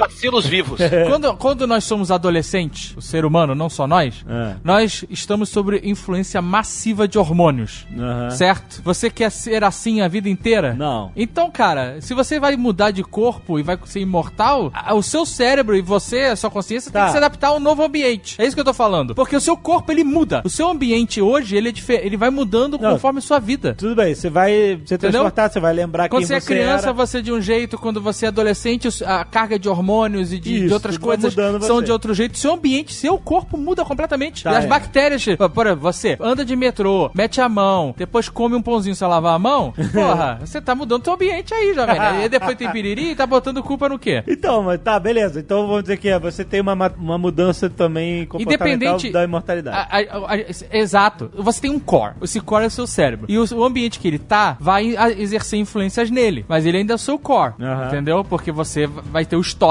E vai evoluir. Pra bem ou pra mal, entendeu? Ninguém fica igual a vida inteira. Muda. Pra melhor ou pra pior. Melhor ou pior depende da ótica de cada um, mas muda. É, Aham. As pessoas não são iguais, né? Se você pegar a personalidade de todo mundo, ela vai mudar pra mais ou pra menos, pra melhor ou pra pior. A questão é, você pega um cérebro, bota numa máquina, ou bota num outro corpo, ou bota dentro de um gorila, que nem no Hellboy. Isso é imortalidade. Você continua vivendo. Mas se for uma duplicata, Exato. aí é a imortalidade pra quem ficou. Não, Pra família. É exato, aí não é nem imortalidade, é só presença. Sim. uma cópia mal, mal feita e Black Mirror. né? É? Porque quem é copiado, Jovem Nerd, você pegar o cérebro do Jovem Nerd e copiar. Tira a parte de pornografia da, da Vai se foder. Lolita e tal. Tira o hentai. É tiro rentar, é. O jovem nerd cérebro morreu. É. A gente enterrou ele junto com as bactérias do intestino que ele tanto gosta.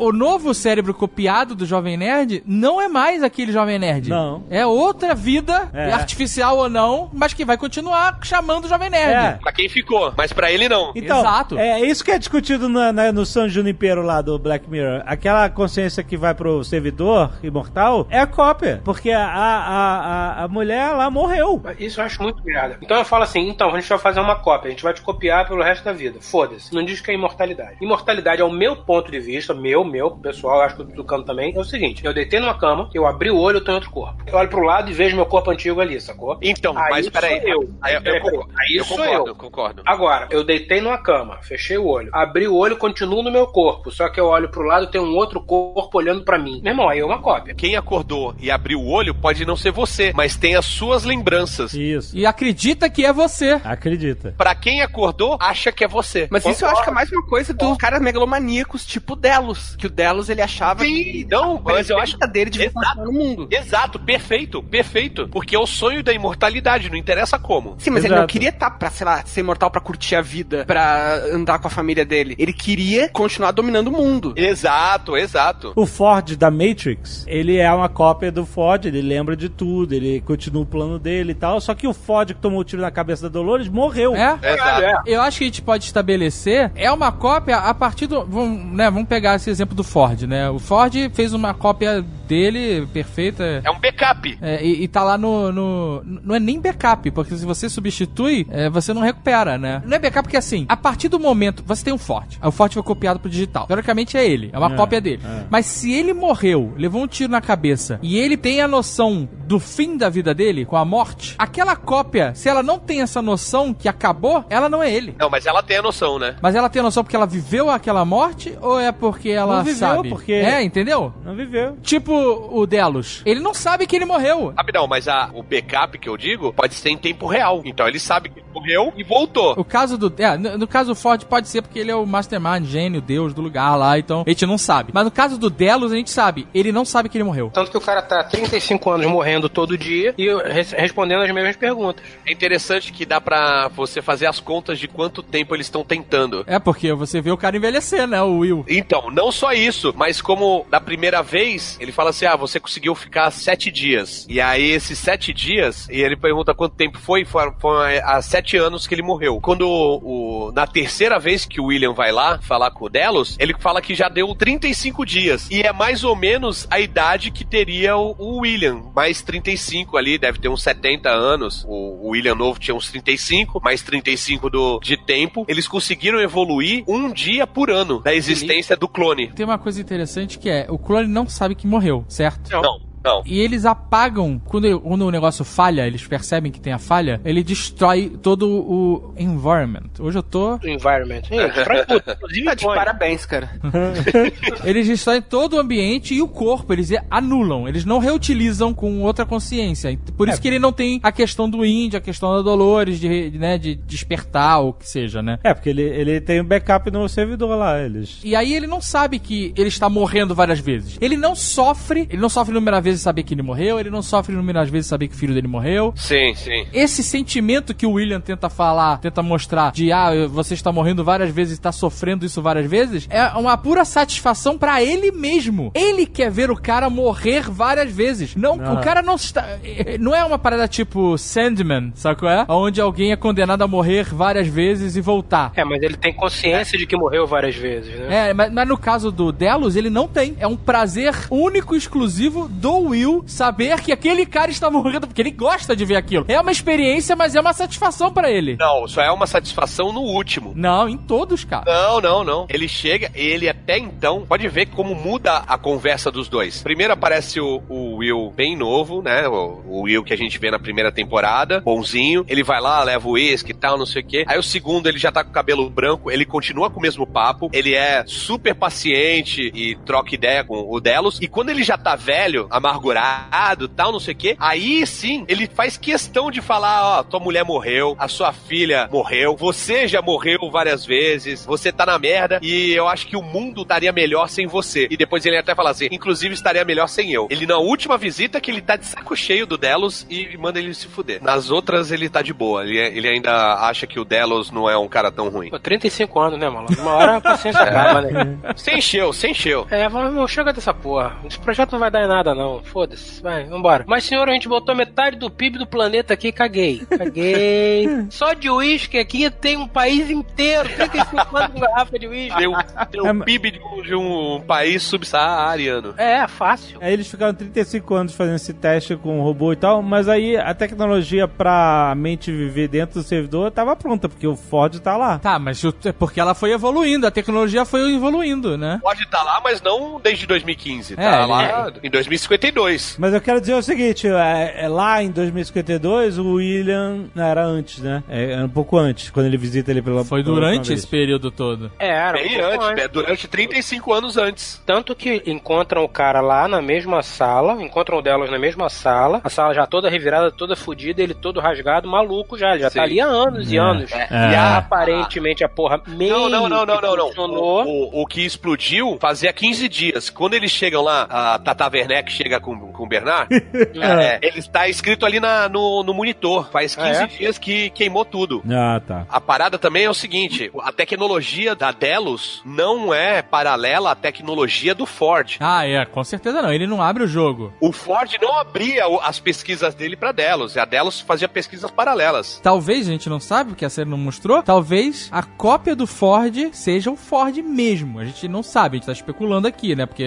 Como assim? porque ele não usou o sistema da Delos pra se projetar no mundo... Pô, mas ele criou a mesma tecnologia sozinho e foi mais avançado que a delas inteira? Sim, sim, Mas ele, fez, fazia isso Ele fez o robô, Bernard. cara. Ele fez o Bernard. Era o Arnold. Tudo bem que o Bernard não é a cópia do... não é o Arnold, né? Por que não é a cópia do Arnold? Por causa da época, por causa da época. Não, não é por causa da época. Não, é porque a Dolores, na verdade, quem criou o Arnold foi a Dolores, né? A Dolores resolveu fazer É uma um Arnold alterada nele. alterado e melhorado, segundo ela. Ela falou É. assim: a pessoa que eu tava moldando, né, fazendo teste de fidelidade, o caralho, o João Kleber. Caraca, era isso que o João Clever tava fazendo esses anos. é, meu amigo. Esse tempo todo, né? Alta tecnologia, cara.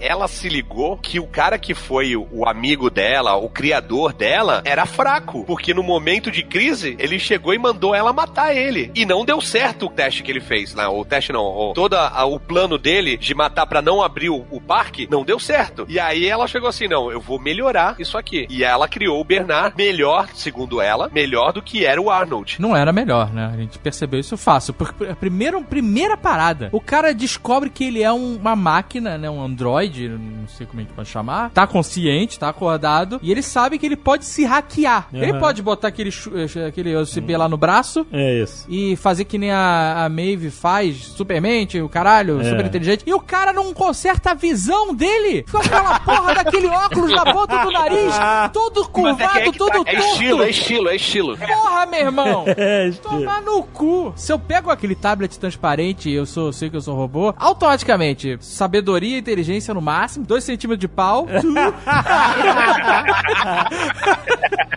Mas tem que ver que ele, ele pode ser uma versão melhorada do Arnold, porém, ele tá sob o controle do Ford. Sim. Então ele tem as limitações que o Ford bota nele. Mas aí ele apaga o Ford depois, né? Isso eu achei Ou foda. não, né? Não, ele apaga, porque ele tenta recuperar e não consegue depois. Agora, é realmente. Aí, aí você vê como o Ford é um filho da puta, né? Porque o Ford botou um vírus Ford dentro dele. O Sim. fora. E é. a porra do código do vírus Ford impediu o cara de tirar os óculos, mano. Olha o nível, o nível de crueldade desse cara. O cara ficava com aquele óculos na ponta do nariz, o óculos puxava o cara pra baixo. O cara é todo tortinho, todo esquisito.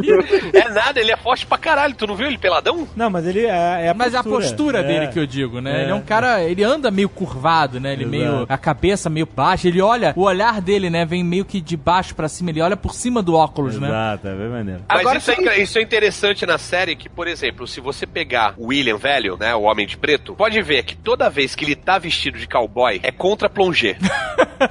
é verdade, é, é de baixo pra cima e ele parece um cara, cara imponente. Quando tem na última temporada, ele tá de smoking, nem parece que é ele, cara. Magrinho. Aquele cabelinho, cabelinho do, do Bilbo Baggins. É, e tipo, e, vem, e a, e a câmera vem mais de cima pra baixo. É, sim. Pode ver que sempre tá ele em cima do cavalo e a câmera tá embaixo do cavalo, tal, não sei o quê. Isso tem muito da direção de arte aí, de, Fotografia, fotografia, do- fotografia. de fotografia da série. Isso é bem legal. Agora, tem uma coisa, né? Ele, quando tá de cowboy, ele é imortal.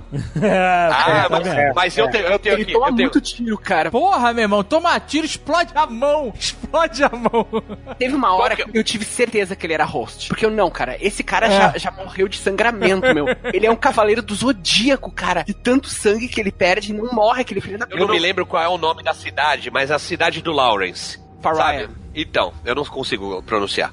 É, É só você falar como se você estivesse bebendo água e abrisse a boca pra água sair. Pera aí, deixa eu tentar. Eu tô, tô com uma água aqui, deixa eu ver. Pariah. Aí. Olha. eles chegam na cidade e vão lá no, no salão. O William vai até atrás do bar e pega uma, uma frasqueira, uma, uma pochetinha assim. É, ele, ele fala que ele vai trapacear, né? Que ele fala. Ele abre e fala: O que, que, que, que tá fazendo? O, o Lawrence pergunta: O que, que você tá fazendo? Ele fala assim: Eu tô trapaceando. E ele tem aquele maçariquinho que fecha a ferida. Mas no final, a filha dele pega o maçarico, né? Conserta ele, mas ele toma tiro pra caralho. Explode a mão do cara, bro. A mão do cara explode.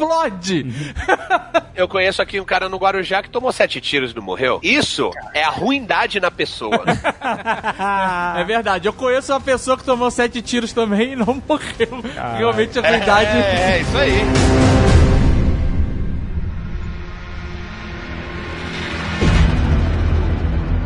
Esse negócio dele explodir a mão, quando ele foi atirar na Dolores, pareceu um, um plano espertinho da Dolores, mas foi um furo do cacete que eu achei. Eu fiquei até ofendido. Por quê? Foi, foi, foi. Isso foi escroto mesmo. Porque a Dolores, na Justiça Poética, pegou a bala que o Ted meteu na própria cabeça, o, o chumbo amassado, Aham. meteu no tambor da arma dela, que ela deu pro William. Isso. E aí, quando o William foi atirar na cabeça dela, explodiu porque a bala tava. Enfim, eu não sei se. Não tô nem julgando se isso acontece ou não. Mas assim, ele antes de dar o tiro na cabeça dela pra matar mesmo, ele deu um monte de tiro no corpo dela. Mas calma, ela não botou a bala, a- o projétil amassado É. no cano da arma. Ela botou no tambor. Isso. Mas aí, e se ele, em vez de. O último tiro eu vou dar na tua cabeça, se ele dá o primeiro tiro na cabeça Explode dela? a mão. Aí jeito. Não. Ah, tá, entendi. Porque ele deu um monte de tiro, a bala foi rodando, rodando, rodando. Mas aí, Ela contou, ela contou com a sorte, né? É, foi muita só. Foi Deus Ex Machina ali, cara. Quantas vezes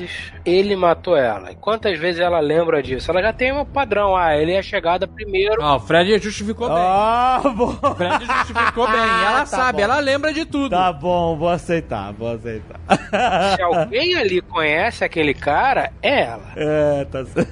Eles explicam por que que alguns hosts tomam, tipo a Dolores, tomam um monte de tiro no peito e não acontece nada, e alguns caem camisa vermelha, assim, tomando um tiro meio de raspão. Não. É, eu acho que os acordados, eles, eles aguentam mais, não aguentam? Esse é o super-herói. Os acordados sabem que aquilo não pode matar eles. É, ele- eles aguentam mais. Ah, é uma boa teoria, uma boa teoria. Todos eles tomam... É porque ela, ela, ela, ela fala, ela sabe, ela fala que eles são superiores e tudo isso. Ela Exato, fala, né, No sentido físico, né? Pura e simplesmente por sangrar, mas acabou o sangue. É, foda-se daí. Não é o sangue que mantém eles vivos. Exato, é que ele morre porque é programado pra isso. Não, o exatamente. que mata eles é se destruir o, o- o módulo, né? Sim, A bolota mas lá ele é dele. super protegido, né? Ou se vazar o fluido cervical lá, não sei qual é o nome, Ah, que tava tá. vazando no Bernardo, ele deixa eles zoados.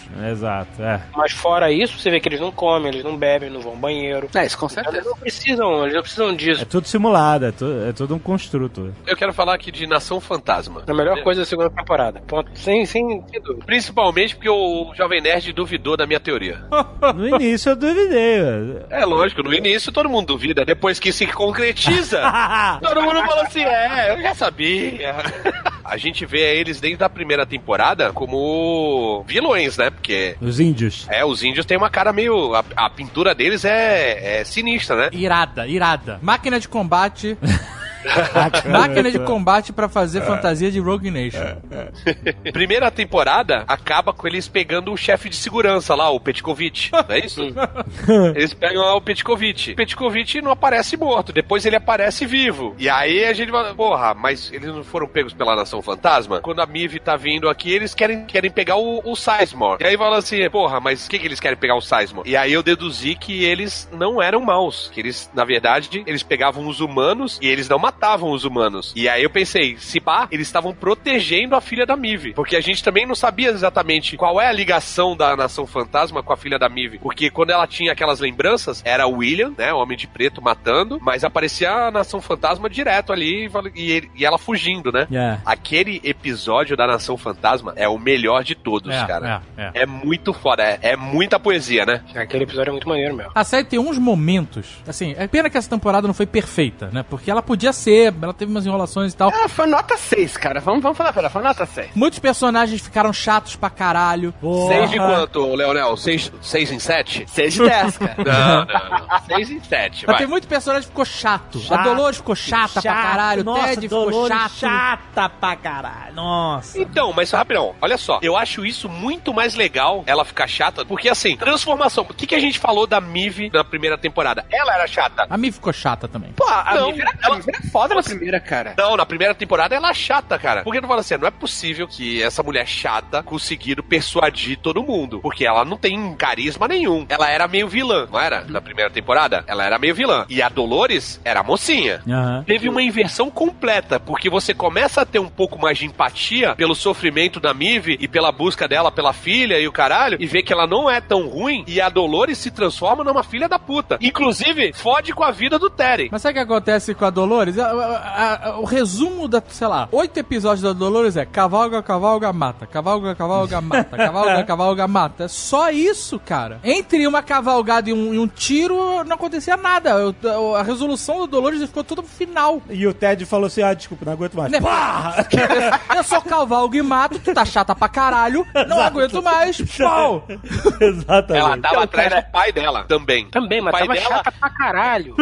Então, o Adoro Cinema tá falando que o pai dela. Concorrência? Sério? Você não viu no Jovem Nerd News, no Nerd Bank? Não, não, essa frase especificamente não tava, mas Tá era o Albernat é, é o maior pendrive desde da Scarlett Johansson, Ah, né, sim. Johansson e Lucy. These violent delights have violent ends. Tem um outro momento que é bem foda, assim, bem bonito, bem. Que é quando a, a Miv tá na merda, toda aberta lá, os caras hackearam ela, descobriram como é que ela faz pra ter um, um 5G e tal, controlar os outros robôs. E aí o Ford faz com que o Bernard chegue perto dela, né? E ele fala, já tá bom aqui. E aí ele conecta com ela, né? E aí ele se projeta na cabeça dela só, né? Fala lá os discursos fodas do Anthony Hopkins e tal. E aí ele dá um beijo na testa dela e isso simboliza que ele destravou ela, né? aham. Isso eu achei muito maneiro, assim. Pena que mostra depois o computador destravando, né? Eles têm essa mania agora de explicar as coisas. Porque o beijo já era simbólico o suficiente, É, é. né? É, quando ele deu o beijo, eu falei, nossa, foda, ele tá destravando ela, sabe? Ele tá deixando ela continuar. Que ele fala assim: todos nós tínhamos os nossos preferidos, você é a minha preferida. Aí dá o beijo. Tá na cara, tá assim, simbólico pra caralho. Aí a câmera mostra assim um tabletzinho. Exato. Aí, porra, precisa disso? Mostrar tabletzinho? Caralho. Sabe uma parada que eu achei muito foda? O índio lá, qual que é o nome dele? A Cash, Aque- tá, uma coisa assim. A Kesta, isso. Ele salva lá a filha da Mive e começa a conversar com ela, né? Uma parte ele tá falando em inglês e outra parte ele fala no idioma indígena. Isso, é. É bem foda. E é foda porque quando ele tá falando em inglês, ele tá falando com a filha da Mive. Aham. Quando ele tá falando no idioma indígena, ele na verdade tá falando com a Mive, através da filha. Vocês se ligaram nisso não? É isso mesmo. É bem foda, velho. É muito legal. Porque a gente só percebe que ele tá falando com a Mive depois que aparece a Mive mesmo lá no- na, na maca, ouvindo o que ele tá falando. Muito fodido. Toda essa parte do índio despertando, como ele despertou, né? Aham. É, porque é muito maneiro. Essa parte é muito maneira dessa temporada. Que mostra, né? Você vê a vida dele como uma máquina, com um, um boneco de entretenimento, né? E em paralelo, esse boneco despertando, Sim, né? E, é. e- e cara, é muito foda, cara. E ele. Porque assim, ele tá com sentimentos, né? E ele percebe os sentimentos dos robôs, né? Aham. Mesmo que eles sejam resetados, né? E ele vive esse sofrimento intensamente sempre, né? Sim, e sim. Morrendo inúmeras vezes. Isso é muito foda, cara. Isso é muito. Então, mas tem uma, par- tem uma hora que nego chega e fala assim, pô, esse robô aqui tá há 10 anos sem morrer. Sem Isso morrer. foi do é. caralho, cara. Ele tava super desatualizado o software. É, porque ele não queria perder, ele não queria ser resetado. Então ele fez de tudo pra não. não... É, talvez Morrer, né? isso até fosse um dos motivos pelo qual ele conseguiu ser o primeiro a chegar à singularidade. Porque foi o que ficou mais tempo tendo é, Não, não, não. informação. Não, não, ele ficou mais tempo porque ele chegou à singularidade. É, e exato. ele sabia que Ah. se ele fosse morto, ele ia Ele ser resetado. E, e e tem um update e tal. Aí olha que sinistro, o cara chegou na singularidade e ele quer ficar vivo, de verdade. É, isso é né? Porque assim, o corpo dele não morre fisicamente, né? Eles vão remendar, ele vai voltar. É. Mas ele não quer perder a essência, que é o que a gente tava falando antes. Sim. Ele não quer ser uma cópia dele mesmo. É, maneiríssimo. Isso, essa parte da série é a mais maneira. É. E é foda ele chegando falando pra Índia velha também lá, fala assim, é, botaram um fantasma no lugar do teu filho. É, muito maneira quando ele fala isso, cara. É maneiro, porque o cara não tem né, essa noção de tecnologia. Ele sabe que tem uma coisa estranha, esquisita, mas ele não consegue saber, ah, um computador, nós somos uma cópia, o caralho. E isso eu achei legal, eles pegarem isso tudo que a gente tá conversando e simplificar fodamente pra uma cultura que não conhece isso. Essa discussão sobre inteligência artificial e consciência, singularidade é muito foda. Porque assim, todo robô, quando você pega e reseta ele, ele é uma- simplesmente uma cópia, né? Uma coisa, um, um instrumento de entretenimento, certo? Mas a partir do momento em que esse cara despertou e percebe que ele é, ele não quer morrer, que é o caso do índio, aquele momento ele deixou de ser uma cópia, que ele foi inúmeras vezes antes. Aquele momento ele tá vivo. Ele é uma pessoa. Muito sinistro. E se ele morrer, ele vai deixar de existir. Mesmo que eles remendem o cara e botem de volta em outra narrativa ou na mesma, o É. cara que despertou Aquela morreu. consciência se foi. Não é, não é sinistro É isso aí. E sabe o que é maneiro também? O Aquesta aparece na, naquela festa. É ele que é o host daquela festa que o Logan vai conhecer o parque. Caralho, é verdade, pode escrever. Eu só reconheci isso quando ele apareceu sem maquiagem, cara. Ele apareceu sem maquiagem. Eu, caralho, eu já vi esse cara, eu já vi esse cara. Daí eu lembrei. Nossa, é verdade. Ele chega lá na China, Hong Kong, não sei o que que é, e É. recebe ele, era o, é o Aquesta. E a Angela. An Angela. Sim. Eu achei essa cena muito maneira, a cena da festa. É, do cara... é, o maior- é o melhor pitch do mundo, né? Não é? Exatamente. é, de arrepiar, é do caraca, né? Descobre aí quem é o robô. E olha só, essa parte eles fizeram de uma forma Se eu muito... tivesse nessa festa, eu teria certeza que eu era um robô também. Teria entrado numa paranoia. Mas olha só, essa parte foi bem feita da forma como você tava querendo, Azagal, que é quando ele sugere pra ele, ó, descobre quem é o robô, ele não fala. É. Ele só. Aí ele fala assim, no way. É, é. Não, é- ele, não, ele não explica. Ele não É, ele explica. não, Você ó, tem que entender. Isso que foi sutil e maneiro, que faltou no resto dos episódios, né? E aí ele fica achando que é a garota, caramba e tal, não sei o que. E, no fim- e você sabe que você viu a, a Clementine no piano e tal, você sabe que a galera. É, tá- você vai mordendo, você entende, É, caralho, é. tudo. Aí você fica, será que é todo mundo mesmo? É, e E aí- aí, de repente todo mundo congela. O melhor pitch. Aí, nossa, É, tá pronta a parada. E o melhor de tudo é que os, os dois que estão falando com ele também, também são. Também são. Todos? É, Todos todo são. mundo é. Todo, Todo mundo mundo é. é. Ele é o único, o único humano ali na- no local inteiro. É, é incrível, é incrível. Foi muito maneiro esse início. Mas, e também é legal que ele fica maravilhado com isso. Ele até fala assim: caralho, velho, eu já vi inteligência artificial, realidade virtual, tudo, É. mas isso aqui é. A gente não tá nesse estágio, né? Porque isso, teoricamente, é em 2016, 2017, alguma coisa assim, né? Sim, por aí, exatamente. Eles investem no parque, que era um parque pra milionários passarem lá a coisa Aham. e tal. E tem um- uma mudança que é quando o parque tá pra falir e o, o William vai com o Delos é, É. o Delos vai pela primeira vez conhecer o parque e ele falou assim: É, então, mas eu não, não tô afim de investir meu dinheiro num parque pra milionários. Isso aqui não dá dinheiro tal, não sei o quê. E ele chega e fala assim: Não, é muito mais do que isso. É. Imagina o que, que a gente pode fazer. E aí é quando dá o start da parada da imortalidade. Sim. E o Delos investe porque ele já tá pensando nele, né? Eu quero estar É. pra sempre aqui. Que ele tem uma doença, né, cara? Ele sabe que ele tem uma doença incurável e que ele mesmo tirou o, o funding, né? O, investimento da Exato. cura dessa doença. Então ele precisa de uma alternativa. Ele fala isso, né? Numa, numa passagem, o cara chega e fala assim: então, eu tenho uma doença que as minhas empresas doavam pra pesquisa e eu cortei essa doação, que é um final mais trágico do que esse. É, é. E tem uma cena que é muito legal também, que é a cena de aposentadoria do Delos, que o William vai assumir e que o, o Logan, o filho do Delos, tá se drogando. Aham. Tá largadaço lá no final, é. E ele fala assim: ah, eles estão festejando o final da humanidade, porque É. isso vai dar uma merda foda. É a ideia do Ghost in the Shell, que é a premissa do desenho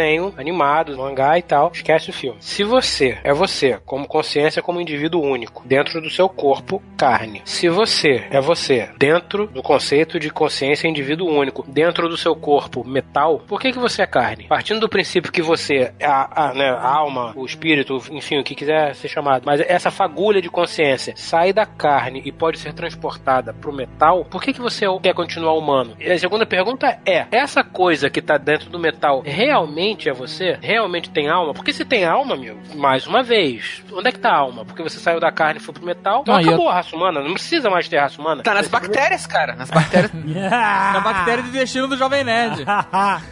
Não, Alexandre não é querer nunca. Mas se eu tivesse a opção de então, deita aqui, fecha o olho e acorda mais rápido, mais forte, mais veloz. Eu vou mais longe. Eu vou mais longe. Eu, eu, eu trago aqui o Her, onde a personagem lá da, da voz, né? da- da- Eu nunca vi esse filme, vale a pena? Vale a pena? Sempre curiosidade. Excelente, Não, excelente. incrível, incrível, incrível. Ela é uma inteligência artificial de um smartphone, né? Só que ela tá na nuvem, é uma, é, ela tá na nuvem, uma inteligência coletiva, é onipresente, porque é, um, é uma- um software, né? Ela, durante um tempo, enquanto ela tá despertando a consciência dela, e ela quer ter um corpo, né? Ela se apaixona pelo cara, então ela, tem, ela quer ter um corpo, ela quer viver, ela quer ter relações com ele. Só que conforme o tempo passa, ela desiste disso. Que ela fala, pra que, que eu preciso ficar presa na porra da casca? É, ela tem. Eu tenho, eu tenho, sabe, porque no final ela pode ver o que ela quiser, Exato. né? É. É- Então, aí que eu comecei a imaginar, porque quando eles começaram a, a desenvolver, olha, a gente tem um, um server farm com a mente de todos os guests que esse parque já teve durante todas décadas. Cópia da mente. As cópias das mentes, exatamente. E aí essa galera pode viver todo mundo no mundo virtual. E eles passam. E aí passa a ser a grande escapatória dos robôs. Porque você fica assim, olha, como é que os robôs vão fugir? A, a gente tá sempre pensando, eles vão fugir pro mundo real, meio que nem aquele filme Ex Machina, né? Vão, vão viver entre os humanos e, e- Mas, pô, como é que eles vão conseguir? Tá cheio de mercenário no parque, é impossível. É, eles Os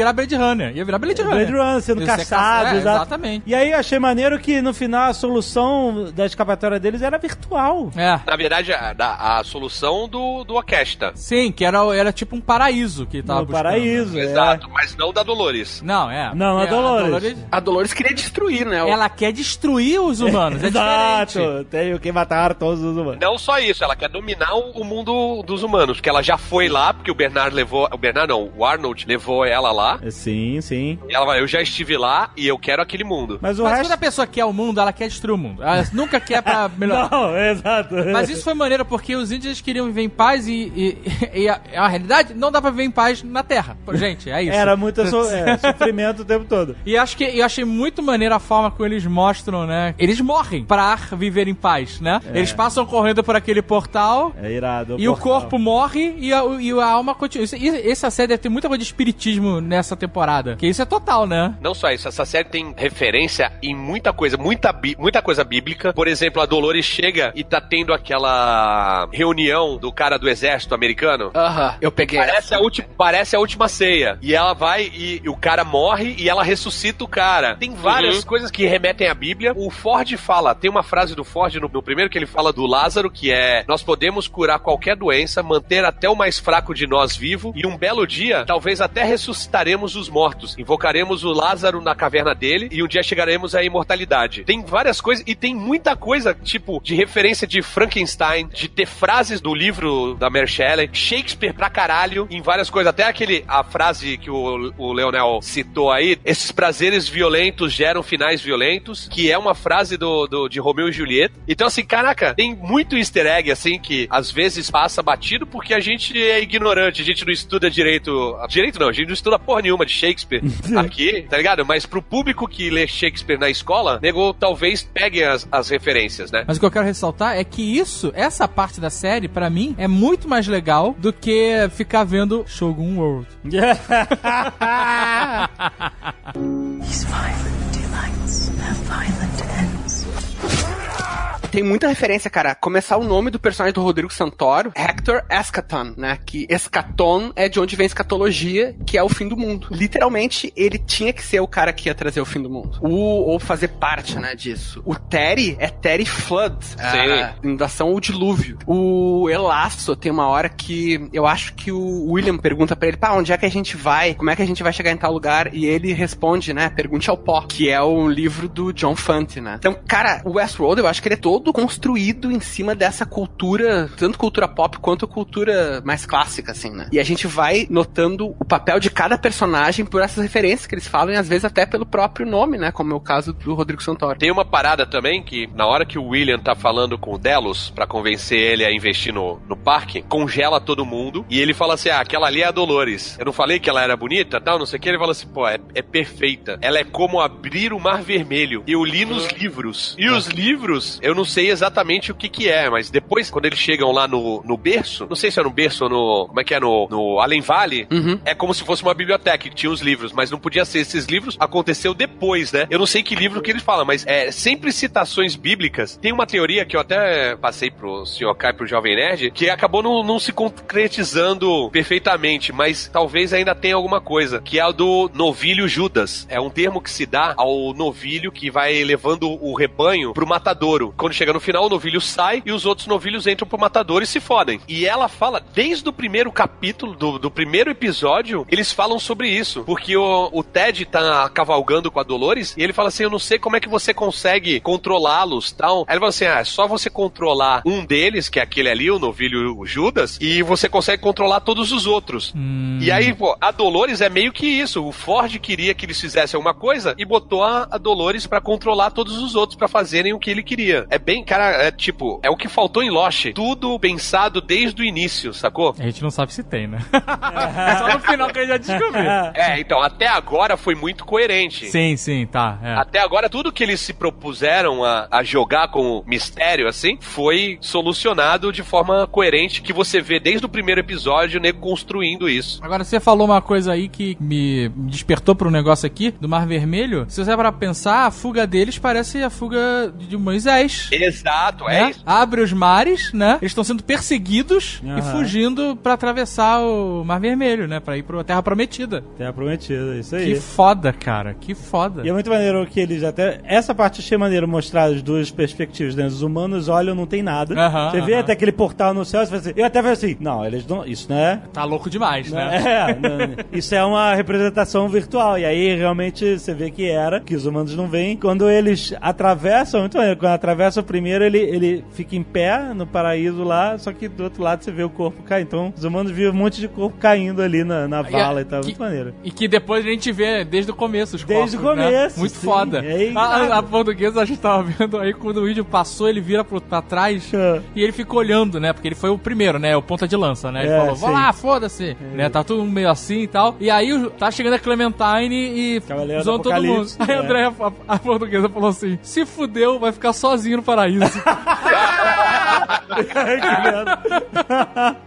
Mas isso não é o que acontece com o Terry no final, cara? Porque aparece ele sozinho numa planície gigante, assim. Eu acho que não, porque eu acho que ela colocou ele no paraíso e ele simplesmente não encontrou os outros. Ele acabou de entrar. É, a galera tá em outro CEP, mas ele vai encontrar ainda.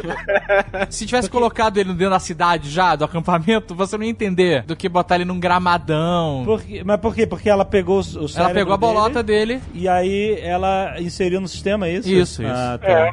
Ela botou. Ela- vo- você, ficou, você ficou com raiva do chefe de operações aí, dos paramilitares chegando, Zagal? Eu fiquei com raiva de todos os mercenários. Porque esses caras... Piores do mundo. Tem submetralhadoras P90 e elas não são paras por um Winchester 22. Todos os cowboys matam soldados o, paramilitares de submetralhadora como se fosse... Faroeste e Caboclo teriam a diferença, né? Caralho, É completamente cara. diferente se fossem esses caras em vez do, do, do, do Jeremias. Os caras morrem que nem mosca, cara. Eu tô falando isso, mas não é por causa disso. É porque o, o chefe de operações é o Flock do Vikings. Ah, é? Nossa, é verdade! Só faltou a risadinha. Sabe o que que eu fiquei com raiva? Quer ver quem mais que tem? O braço direito do Negan, aquele careca de bigode. Eu não vejo, não vejo mais. Não me pega, essa não me pega. Ele é o, o cara que mata os pais da Dolores, o que bebe leite, que dá pane e sai atirando em todo mundo. Ah, tá, tá, tá, tá. Caraca. Mas sabe uma coisa que me deu raiva? No final, quando eles estão atravessando ali o Mar Vermelho, tá vindo a Clementine zumbificando todo mundo. E a nego não corre, meu irmão.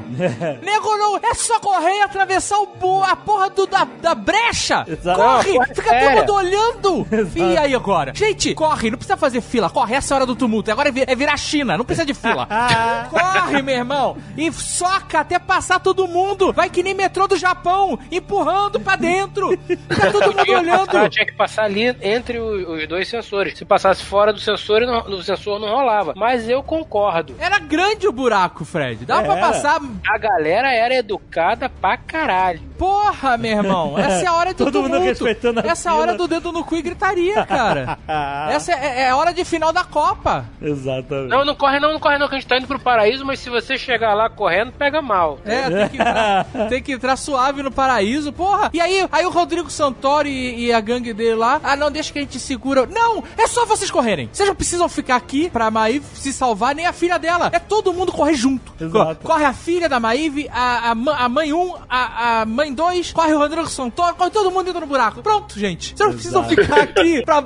Caraca, isso me deixou com raiva, cara. Falta um pensamento mais logístico, mais direto ao ponto nessa hora pra galera. E no final era só dar um tiro nela? Era isso mesmo? Não, depois que cabeça. Ah, não, não adianta nada, né? Parar de se disparar. Continua. É, mas caraca, cara. Tem várias paradas também que são legais aqui de, de curiosidades. Por exemplo, Bernard Lowe é um anagrama pra Arnold Weber. Aham. É o nome do, do coisa. Legal. A gente ficou questionando no primeiro Nerdcast quantos anfitriões eram, lembra? Aham. Aí eu revi a primeira temporada, Tereza chega e fala que quer tirar 10% dos anfitriões de circulação. O Sizemore dá um piti falando que tirar 200 anfitriões acaba com as narrativas. Então quer dizer que tem 2 mil anfitriões. Nossa. Olha, olha o Tucano. Olha o, O Tucano se dedicou, ele reviu a primeira Caraca, temporada. É. Não, eu não revi. Eu revi três vezes cada episódio da primeira temporada. gastou um caramba. tempo, gastou Eu tô- um tempo de Wikipédia aí, hein? Tô- E não tem que reclamar que eu demorei, porque tu não ia conseguir se preparar se a gente tivesse terminado de ver a série e, e- e gravado. Eu assistia no domingo, aí assistia de novo na terça, na ia segunda. escrevendo, né? Na escrevendo. terça, paralelamente ia assistindo. Eu assisti a primeira temporada de novo antes de acabar a segunda temporada. Tá com Olha. tempo sobrando. Tá com tempo sobrando. Tava no pique Lost mesmo, cara, tô falando. Olha, é, o Tucano é dedicado, cara. É.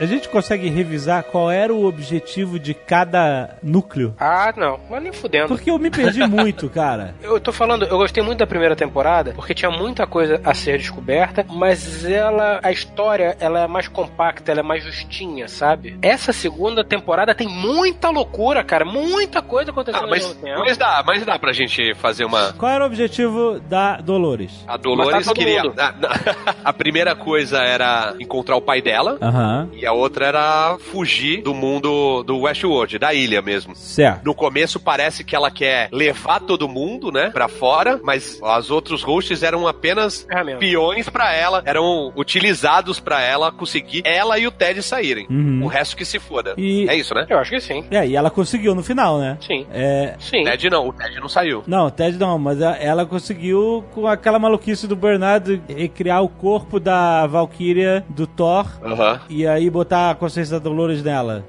É- ou seja, é impossível, os caras nunca vão saber que, é, que a Uhum. Dolores é a Dolores. Então foi, foi a, a saída perfeita pra ela, né? E ela sai com cinco daqueles cupcakes, né? Então, então, os cupcakes. De quem eram os cupcakes? Não dá pra saber, né? Eu acho que da Miv, talvez. Ah, porque a Mive. Talvez a galera mais próxima ali, que ela teve contato, mas não, eu não consigo imaginar mais quem. É só ver quem é que tá confirmado pra terceira temporada, os atores. Isso, isso, isso. Qual era o objetivo do Bernard? O Bernard tava se encontrando, né? Tá perdidaço, é, exato. Tava perdidaço, tava se encontrando. Qual era o objetivo dos mercenários? Matar tudo. Os merc... Não, os mercenários era, em primeiro lugar, pegar o Peter Albernat. Exatamente. E ele tá cheio de informação nele. E se se ligaram que o piripaque dele é igual ao do, do Delos? O, peraí, quem é? O, o pai da. o- Ah, pai da Dolores. Como assim, igual do delas? O Delos, quando. Ele fica. Ele fica É, dando. É. Pode crer, cara. Peter pode crer. Albernat também fica igual, mas ele é um pendrive gigante que tá cheio de informações que a Delos quer tirar do, do parque. Eu achei muito legal que eles botaram uma personalidade totalmente clichê nele, porque ocupava menos espaço, né, cara? É. Que era um cara que só falava em religião, era muito legal e não tinha assunto. Mas por que ele era tão importante? Porque ele tava com informações. Você lembra que na primeira temporada não tinha como tirar informações do parque? Sim. Porque o Ford não deixava? Sim. E a Delos precisava das informações? Então, as informações que a Delos precisavam estavam dentro do Aparentemente é isso. Por isso que eles queriam o robozinho. Pra pegar só o, o- a cabecinha dele, só a bolota dele, a bolota esquerda, e levar pra casa. Foda-se o resto. Mas na verdade, a Delos entra no parque pra isso, não é pra salvar ninguém. É, não. Foda-se, morre todo tanto mundo. É, tanto é que a, a Valkyria lá, do Thor, ela chega assim: ah, vamos chamar alguém. Fala assim: eles não vão vir enquanto a gente não tiver. A bolota. é, como é que eles chamam? Não é mercadoria, o pacote. Peraí, eu tô confuso. Que informações tão valiosas são essas? Todos os guests, cara. Não, mas eles estavam numa server farm, eles não estavam na, na cabeça do. Mas ninguém sabe onde está a Server Farm, né? A Delos não sabia onde estava a Server Farm. A Delos conseguiu fazer uma cópia do sistema capaz de copiar a mente dos humanos e as informações todas copiadas até então dentro, não sei como, sei lá, puxaram lá do servidor e botaram dentro da cabeça do, na, na bolota lá do Bernard. É, como a gente Só falou que, antes. fisicamente, onde estava esse computador de onde eles tiraram os dados, eles não sabem. Não, E como a gente falou, tipo, o Forge fazia pesquisas paralelas ao a Delos, né? A mim virou salvar a filha. Eu gostei que no final a filha já tinha outra mãe e Foi ela foda, teve né? que, É. que ela teve que se conformar, cara. Por mais que eu tenha críticas dessa temporada, os conceitos eu achei legais. A maneira como eles foram executados, eu achei caído muitas vezes. Ah, teve uma parada que foi bem caída. Você deve lembrar que foi quando eles explodiram o berço. Ô, Peraí, o conceito eu achei maneiro porque ela fala assim: os backups são o que garantem que eles vão escravizar a gente. Que eles, ah, você, você quer seus backups, né? E tal. Ela, não, é justamente o contrário, eu quero destruir, porque sem os backups, eu achei maneiro esse conceito. É do Black Mirror, né? Do Star Trek. Exato, a gente é único, né? Então, se eu morrer, morreu, mas pelo menos eu sei que eu, vou, eu sou livre, né? Que ninguém tem a minha consciência lá pra escravizar pra sempre. Então, eu achei maneiro o conceito, mas por que, que tu não gostou na, na destruição? Porque a Angela tá lá, parada, aí vem um paramilitar, e aí, o que você tá fazendo aí? Não sei o que. Meio tosco isso, você fica seduzindo o cara, né? Por que que ela não explodiu antes, né? Era só explodir, cara. Ela ficou esperando o cara chegar pra explodir. Ah, porque ele é HBO. Não, e o cara, assim, o cara era um adolescente de 15 anos com os hormônios da flor da pele, É. né? Porque ele A uma situação explicação- paramilitar ali. A, a explicação é que a Angela foi uma host feita pra sedução, né? Mas é, o bagulho é muito primário, né? Muito. É, foi, foi tosco, foi tosco. Aquele episódio final eu achei muito confuso o lance do berço. Eu sei que são várias timelines ali, mas eu achei confuso. Ele tá com a Dolores dentro do berço, aí atira. Do berço não, do, do. Além Vale. Além Vale. Ali, Além Vale, é. Aí atira e a água sobe, Glory, a água Glory, né? desce. Glory. Eu achei aquilo ali muito confuso. Acho que. É sei lá. confuso, é confuso, mas faz sentido. Faz sentido com, com desde o começo da, da temporada, com a timeline. Agora, o que eu achei foda no último capítulo é porque todo mundo tinha um monte de teorias na internet. Eu li algumas, ninguém conseguiu pensar naquilo, sacou? Aham. Foi muito aleatório.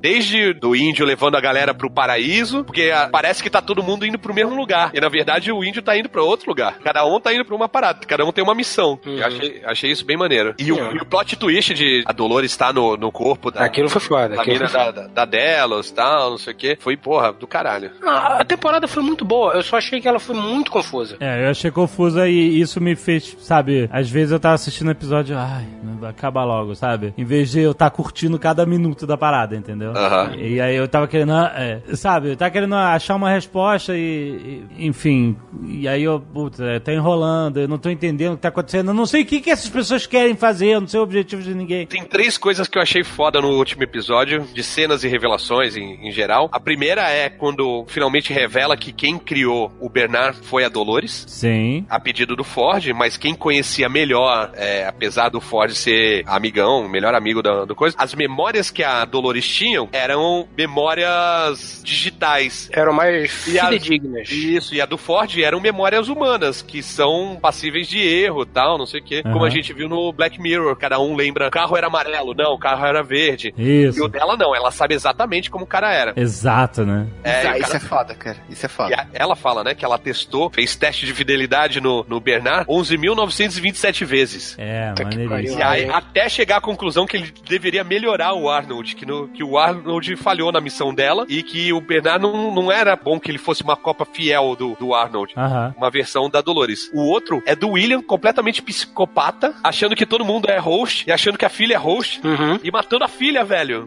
É, sinistro. E depois ele mesmo fica se cortando o braço porque ele acha que ele é host. Caralho, É. foda isso, velho. Foda. foi Então, mas olha só, vocês não viram a- a o, o easter egg, a cena pós-créditos do último capítulo? Mas ali, Vimos, ele é host. Só que quando Então, ele não deu... Mas ele não é. Ele não, ainda não é. é, é muito no, no futuro. Aquilo é 35 anos no futuro. Ah, É. Cara, eu Ele não, não- vi essa cena porque eu acabei de ver e vocês já estavam me apressando. Tem que gravar, tem que gravar. Não deu tempo de ver a cena pós-créditos, cara. Então, peraí, tá, tá, tá, calma aí. Aquela desconfiança que ele começa a cavar o braço procurando a entrada do USB e tal, ali ele é humano ainda. Ele é humano. Então aquela cena, tipo, é um futuro, é isso? Isso, tipo assim, isso, ah, é um futuro lá. no final das contas, a consciência do William vão copiar e ele tá preso num, num, num host. Aham. E eles estão procurando a fidelidade com o Ainda. William. Caraca, pergunta é maluco. quem que tá procurando a fidelidade com o William, né? E aparece a filha dele viva também, e, aí aquela filha é host, né? Sim. Você Outra coisa- O lugar já tá todo destruído, já tá todo estragado. A outra coisa que é foda, porque na abertura da série, da segunda temporada, tem umas horas que os touros caem, né?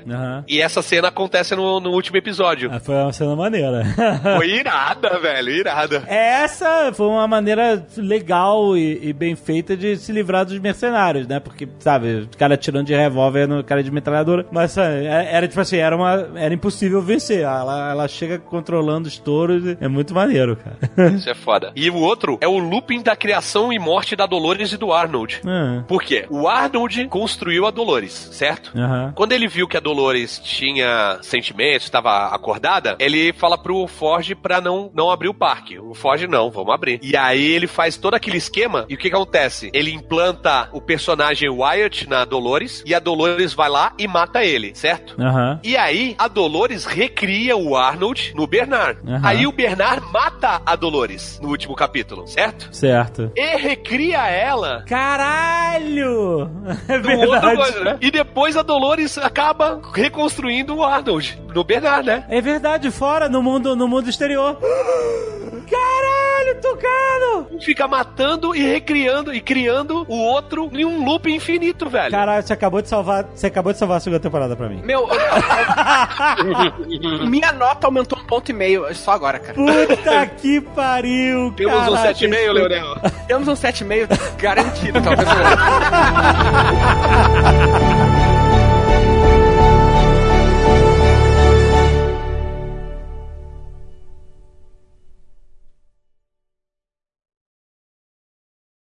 não. É, o plot twist Sim. de trama dessa. Né, Tira a mão dessa eu, eu porra, já, eu estou consertando. Tava... Eu, eu estou consertando, porque já estava ruim. Que isso, cara? DR no meio da, da gravação, velho. Ele fica mexendo na porra do Porque fio. eu esbarrei o fio. Aí você bota a culpa em mim, que o fio tá ruim. Era aí. Alô, falem aí. Oi. Falou. Tocar nesse fio de novo, eu juro Eu, por Deus. eu esbarrei porque eu tava me acertando e aí eu tava consertando o fio. I dare you, motherfucker.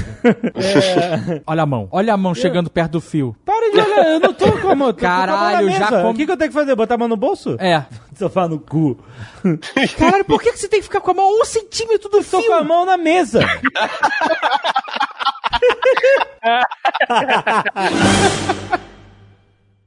Este Nerdcast foi editado por Radiofobia, podcast e multimídia.